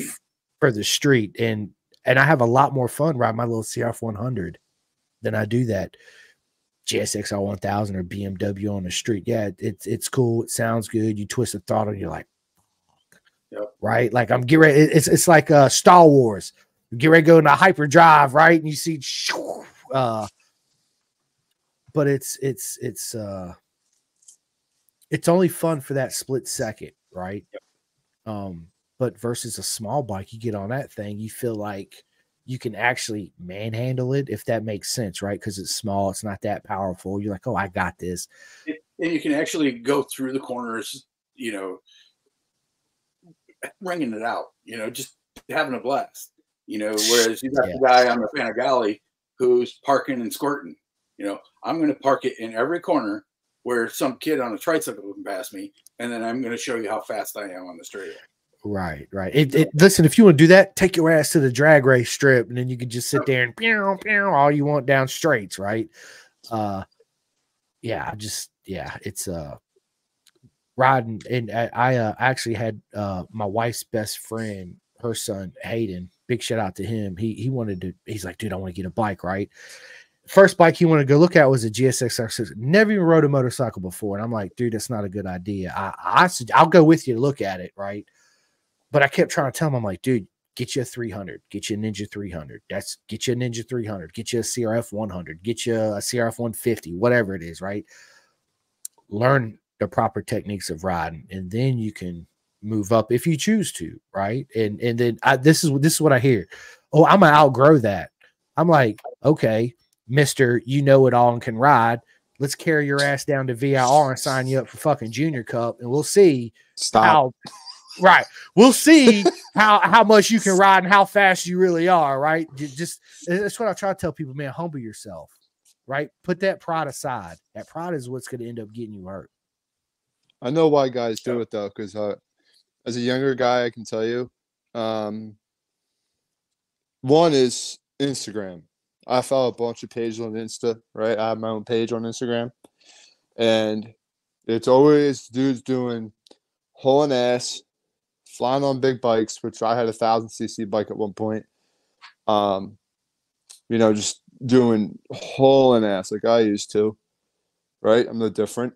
And then you see a lot of videos on Instagram, like the one was um, you see a 300 cc, 400 cc motorcycle pull up, and it's not a female riding it, and the guy's going, ew, ew, brother, what is that? Ew.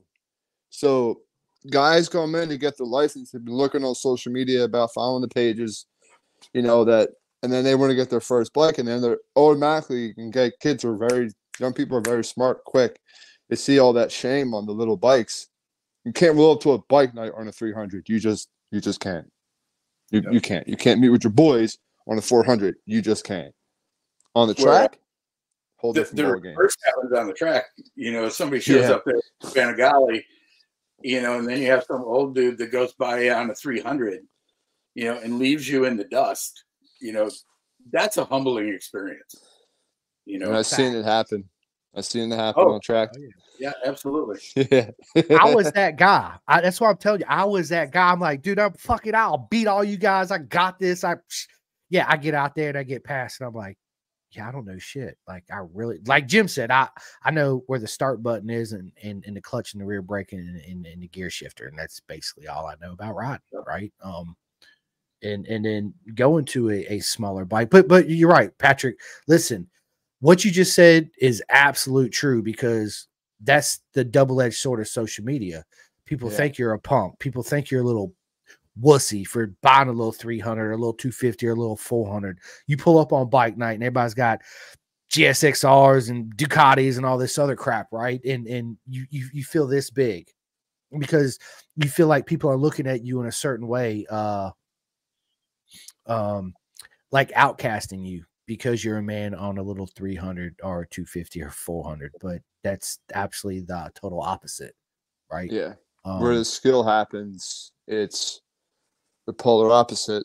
You know what I mean? And I've the smallest bike I ever rode, the biggest one was an S1000 through the California Superbike School, and the smallest bike I rode on the track was an R6. On an R6, I almost cried. I went out into the grass. I forget what turn on Thunderbolt, but I went out into the grass because um, I was never, I never uh, ridden a quick turn throttle before, so that threw me off. And I was like, "Oh my god!" This is so cool. And once I stopped making an ass out of myself, I was like, oh, this is so cool. And it's um yeah, social media is really tough. Like I, I follow a bunch of people and I can see how people are influenced. Specifically, there's a lot of people on social media on Instagram now following these guys, following these pages, and they're all good pages. You know, some put up motivational stuff, some talk about God when riding. But um, a vast majority I'm seeing are people who have no license. But they're looking to get their license. Like, that's almost the vast majority of comments. Yep. And It- you know where we fell as a society is we're allowing people to buy motorcycles without a motorcycle license. I mean, you can't. I mean, you can go out and buy a car without a, a car license, really, right? So Yeah. it's it, it's almost it's setting you up for failure in a way, if that makes sense. No, Um, it's it's true because like Yeah. Jim said, it's very unforgiving. And, Um and I, I intentionally don't follow any of those accounts on social media because honestly, I don't care how fast you can go in a straight line. Your roll racing it doesn't impress me. You know, you're you're influencing a- a bunch of people who don't have the the knowledge or the the skill set to be able to make good decisions, and they're following those people, and it it doesn't end well. You know, I I live in a city of like 150,000, I think, and the number of deaths that we have in a year around here just because people are stupid. You know, it it's sad. have you guys seen the new trend that's been going on with social media and motorcycle content? There's a growing trend of people post content that I'm depressed and then they brag and talk about wrapping their motorcycle around the tree.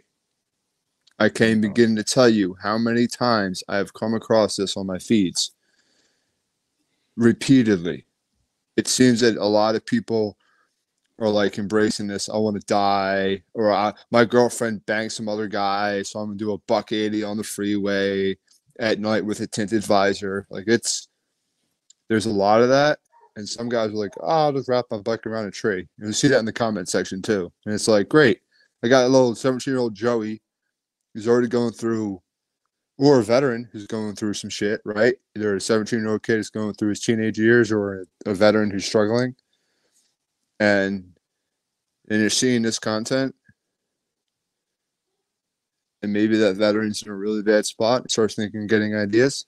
Bit drastic to spend eight grand on a motorcycle just to do that, but yeah, I don't know. It it's one of the things that I've been seeing a lot on social media, so I try my best to not take that in. You know what I mean? Because subliminal messaging, as taught by me by my drill sergeant who was in psyops, subliminal messaging um, has a very profound effect on one's psychological readiness, Facts. right? whether they realize it or not. Yep, absolutely true. That is an absolute true statement. It really is. It's uh man, dude, that's why I'm like Jim. Like I dude, uh, of course, I podcast. So I I, I I admit it. I'm a slave to social media, right? I mean, you just you just got to be. Uh Yep. but I'm only I only I only do certain pages. Like I'm on obviously my pin to gas. I do uh like Bennett's British Super Bikes, World Super Bike, like all all the, the racing. I don't really get into the into all that other bullshit is what I call it, right? That don't really mean nothing. It's it's just people it, it's clickbait. It's clickbait. It's it's they want to get famous, they want to make money, they want to do this, they want to do that. How many, you know, it now it's day it's sad to say is I put out a post is people are like, how many likes did I get? How many views did I get? How many comments did I get? To me, none of that matters. It, absolute none of it matters. Right. Um, what matters to me is is doing what I do, helping people out, and and, and seeing the, the smiles. I don't care if I get a hundred thousand views. Like, listen, people ask me all the time, "Do I get paid podcasts?" I'm like, no, I'm like a road racer. I pay to podcast, right? Well, you should think about sponsorship. You should think about this. And I'm like, absolutely not, because if I think about that and that's my end goal, then what I'm truly doing don't mean anything. If that makes sense, right? Um, if it comes along, it's just a bonus, but it's not something I seek right? Like I don't put out a post. I do it every day. You guys see it. Good morning, my mega friends. How you guys doing? You know, with a picture of somebody riding a wheelie or, or whatever it is, right? I don't constantly go back and see, oh, how many people uh liked my photo or how many comments did I get? It it don't I'm just trying to spread the love. That, that that's all I'm trying to do, right? And make somebody smile or help them out in whatever uh situation. Greg says we should all just love seeing the people around us succeed. Absolutely. That's absolutely that's you know, and and and the reason why uh I do have I do get big names on the podcast too as well, right? But that's why I go after the junior cup and, and the people in the back markers of the field because I want to see them succeed. They deserve the success just as Jake Gagne, just as anybody else does, right? Everybody has a story to tell. And within our paddock, without that one person, then we're not a complete circus because that's what it is. We're just a bunch of circus, right? It's a it's a great circus show going around on two wheels, right? But everybody's got a major role to play in that circus. But most people just go after certain uh, characters within that circus, right? Um, but what's more important is the whole circus as a whole. Um, because without our corner marshal workers, guess what? You're not doing a track day. And if you do, the track day is going to cost way more expensive because now they got to hire people to do that, right? Um, it's it's I want to see everybody succeed. It's it's very important um, to me to uh, if I could just help one person out, right? smile, laugh, and and and turn their day around. It's it, it's a win win for me. Um, but again, I don't. My whole motivation in thriving doing all this is not clickbait. How many clicks? How many likes? How how many followers I get? You know, at at the end of the day, that it really don't matter. Um, what what matters is is the people uh, that I help along the way and spread all the all, all, the love and the joy. And if eh, you know shit that comes along with it, it's just a bonus. Um, and I feel like if if I was to go after something else, right? Like, oh, I need sponsorship, I need this, I need that, then it just takes away from my mental focus um, of what I'm trying to achieve, right? And and and I've said this. The main reason why I do this, it's of course, it's my love of motorcycles. It's, it's that willingness to help you know the, the the young generation coming up have a voice and a platform and i want to be that bridge but at the end of the day i do it for my son that way when i'm dead and i'm gone he can always go back to facebook instagram all that stuff and watch his daddy and listen to my voice and and and having these great interviews with and friends like with you two and everybody else right? Um and to me that's the most important thing is is leaving it for him. Absolutely it is. Um because there there is something to be said about it being authentic. Yeah, you know, there there's so many things out there that are literally just flash in the pan stuff. You know, you look at influencers. How long are they going to be in that position? You know, yeah, five years max is different than yeah that are out there, right? Because it's authentic. You know, there's you're not doing it just to get likes. You know, you're not following the trend to do something so that everybody will follow you. You're followers because what you do relates to them. You know, and that's what I tried to do with Vet2Track is to make it authentic so that the experience is real. It's not this fabricated, you know, fluffy thing that looks good on film it's something that actually touches the veteran that's there because that's what that's what matters you know if if i don't get a million followers you know what? I really don't care because that doesn't affect me. You know seeing that it changed patrick's life you know or any of the vets. That's what matters. It's authentic you know?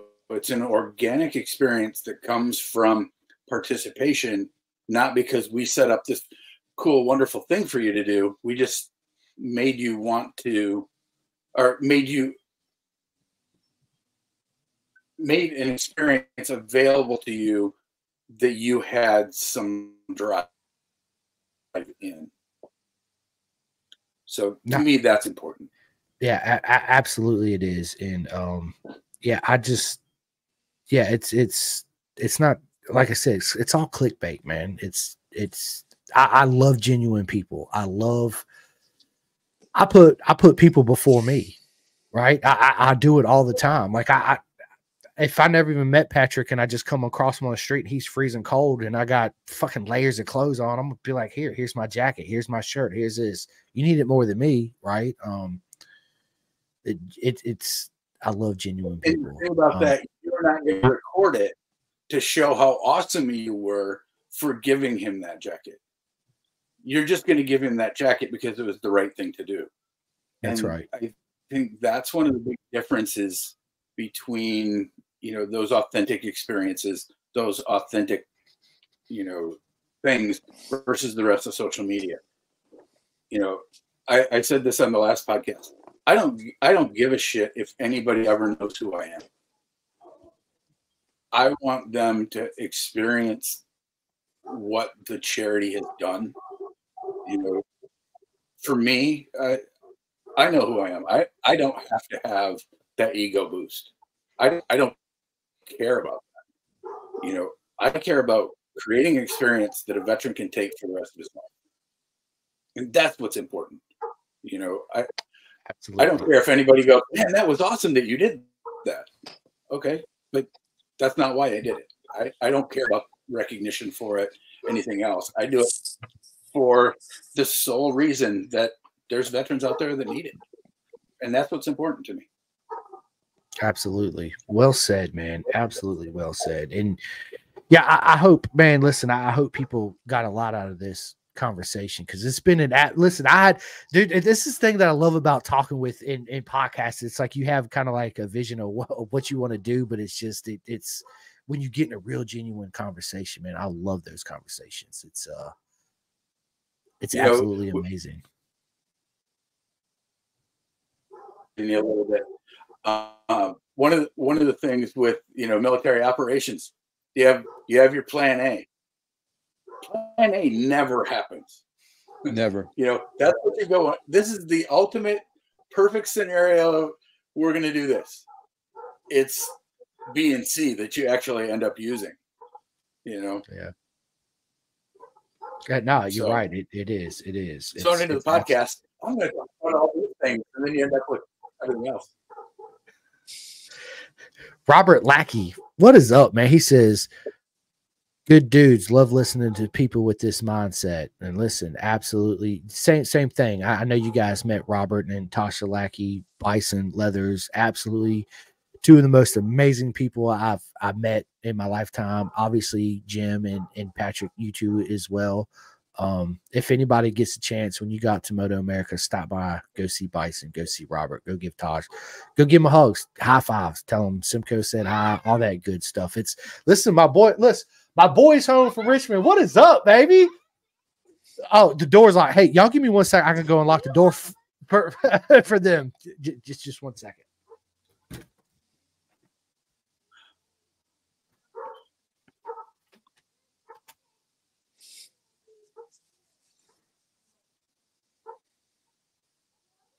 The silence. Um, so yeah, you know, it's it's been a, a labor of love for the last several years. You know, this is just something that to me is important. So I keep keep doing it. Have I thought every single year, you know what, this isn't worth it anymore? Why am I doing this? It takes away from this and that. Yeah, I think about that. And then I go do an event and something, you know, really positive happens. Like, okay, that's why I do this. And I keep doing it. You know, and um always looking to to make the experience better. And this year, um, um I reached out to Rob. Rob and I talked, and uh, we're actually going into a partnership with Bison. So there's more to come on that. We haven't worked out all the details yet. And Chris missed out on all of that. All right. I apologize about that. Oh, that's all good.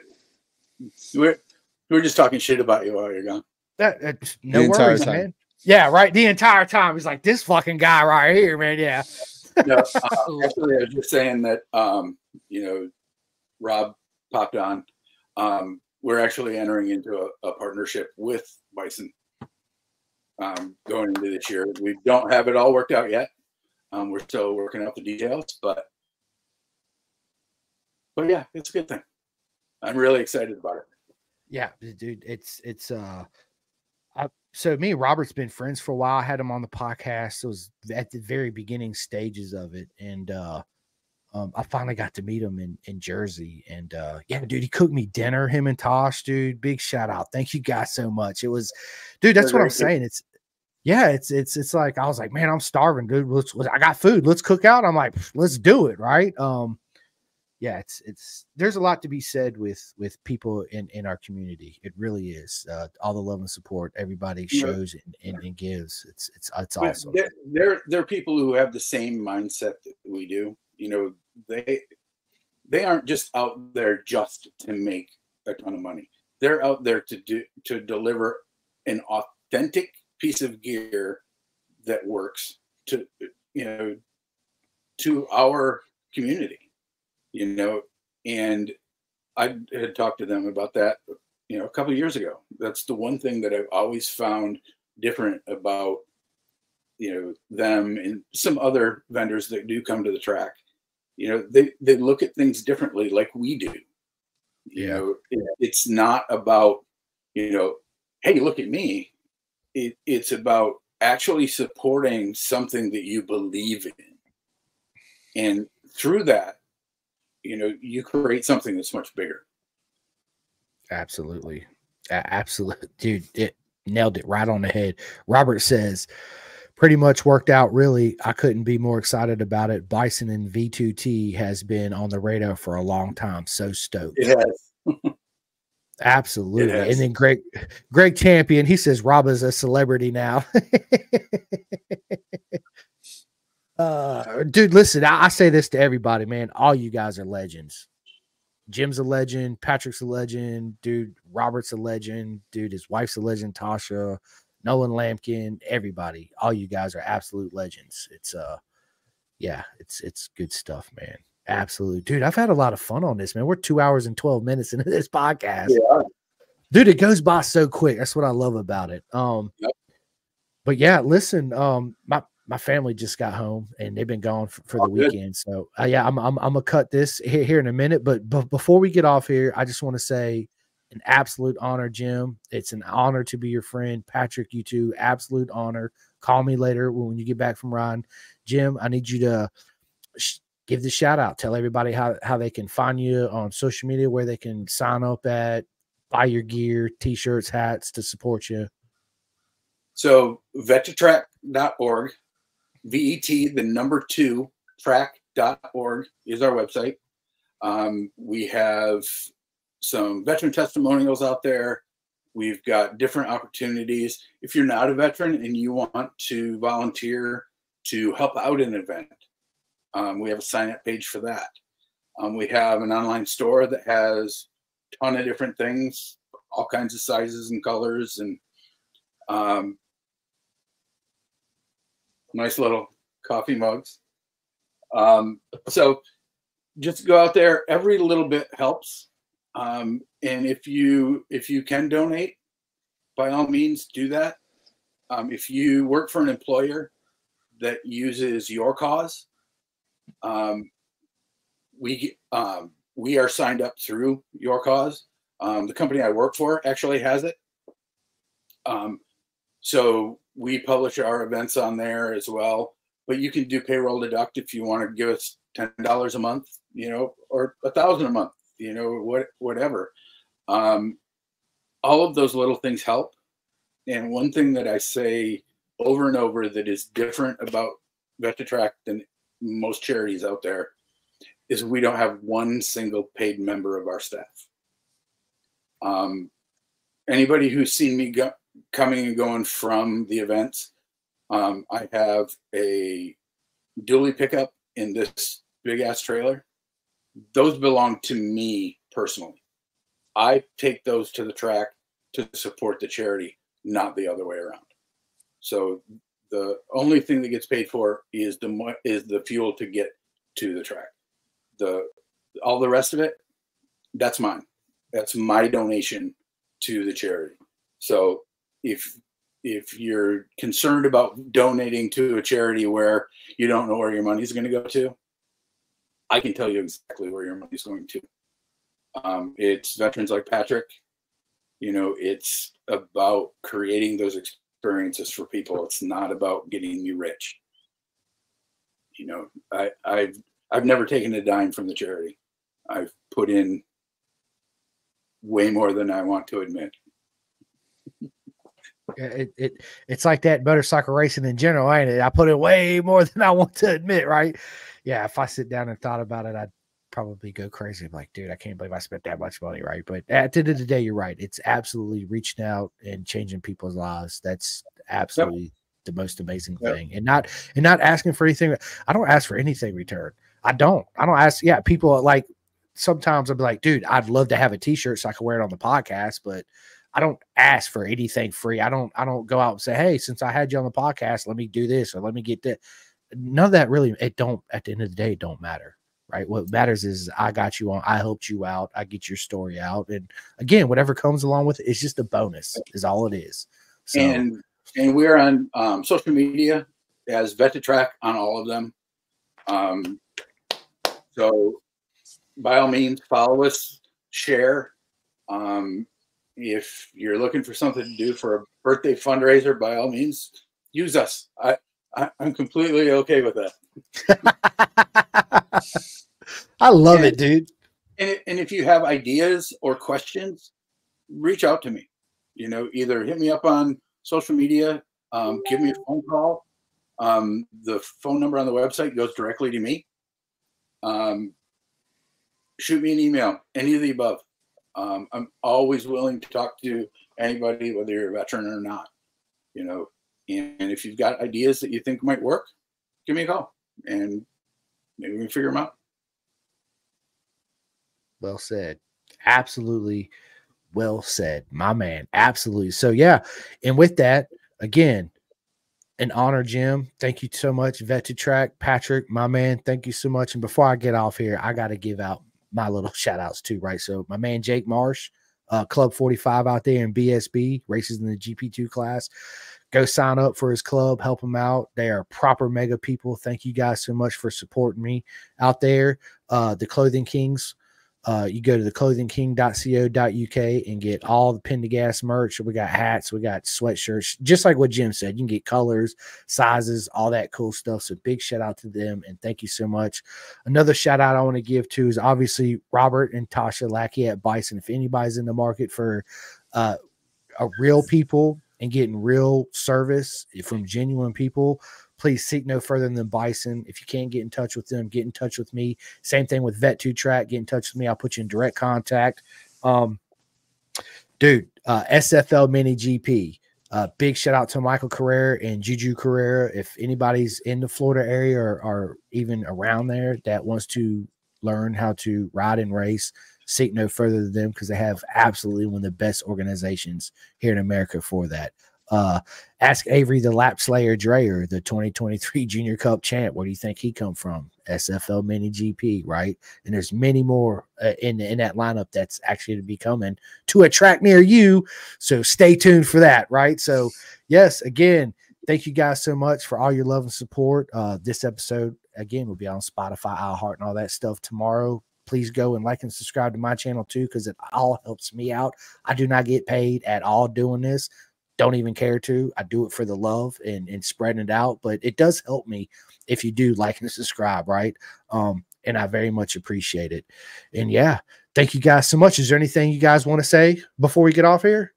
Um, I was going to say that the Vet the Track organization did, in fact, make a huge difference in my life. And it was, I got on with Jim's organization um, when I really needed help.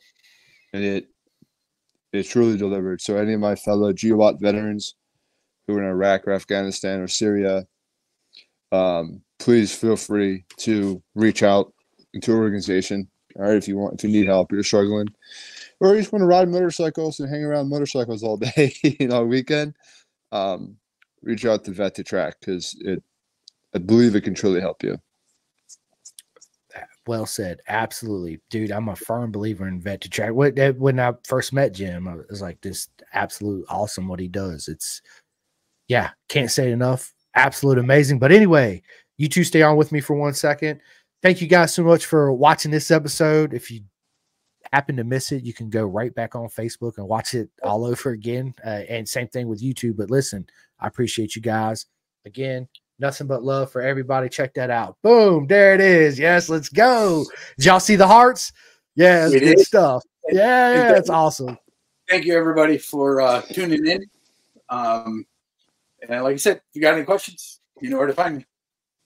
Yeah, absolutely. And stay tuned because uh, me and Jim going to be doing a lot more of these. We're going to do some live in Atlanta and all that good stuff. So yeah, y'all stay tuned because we will be back at it. I appreciate you guys.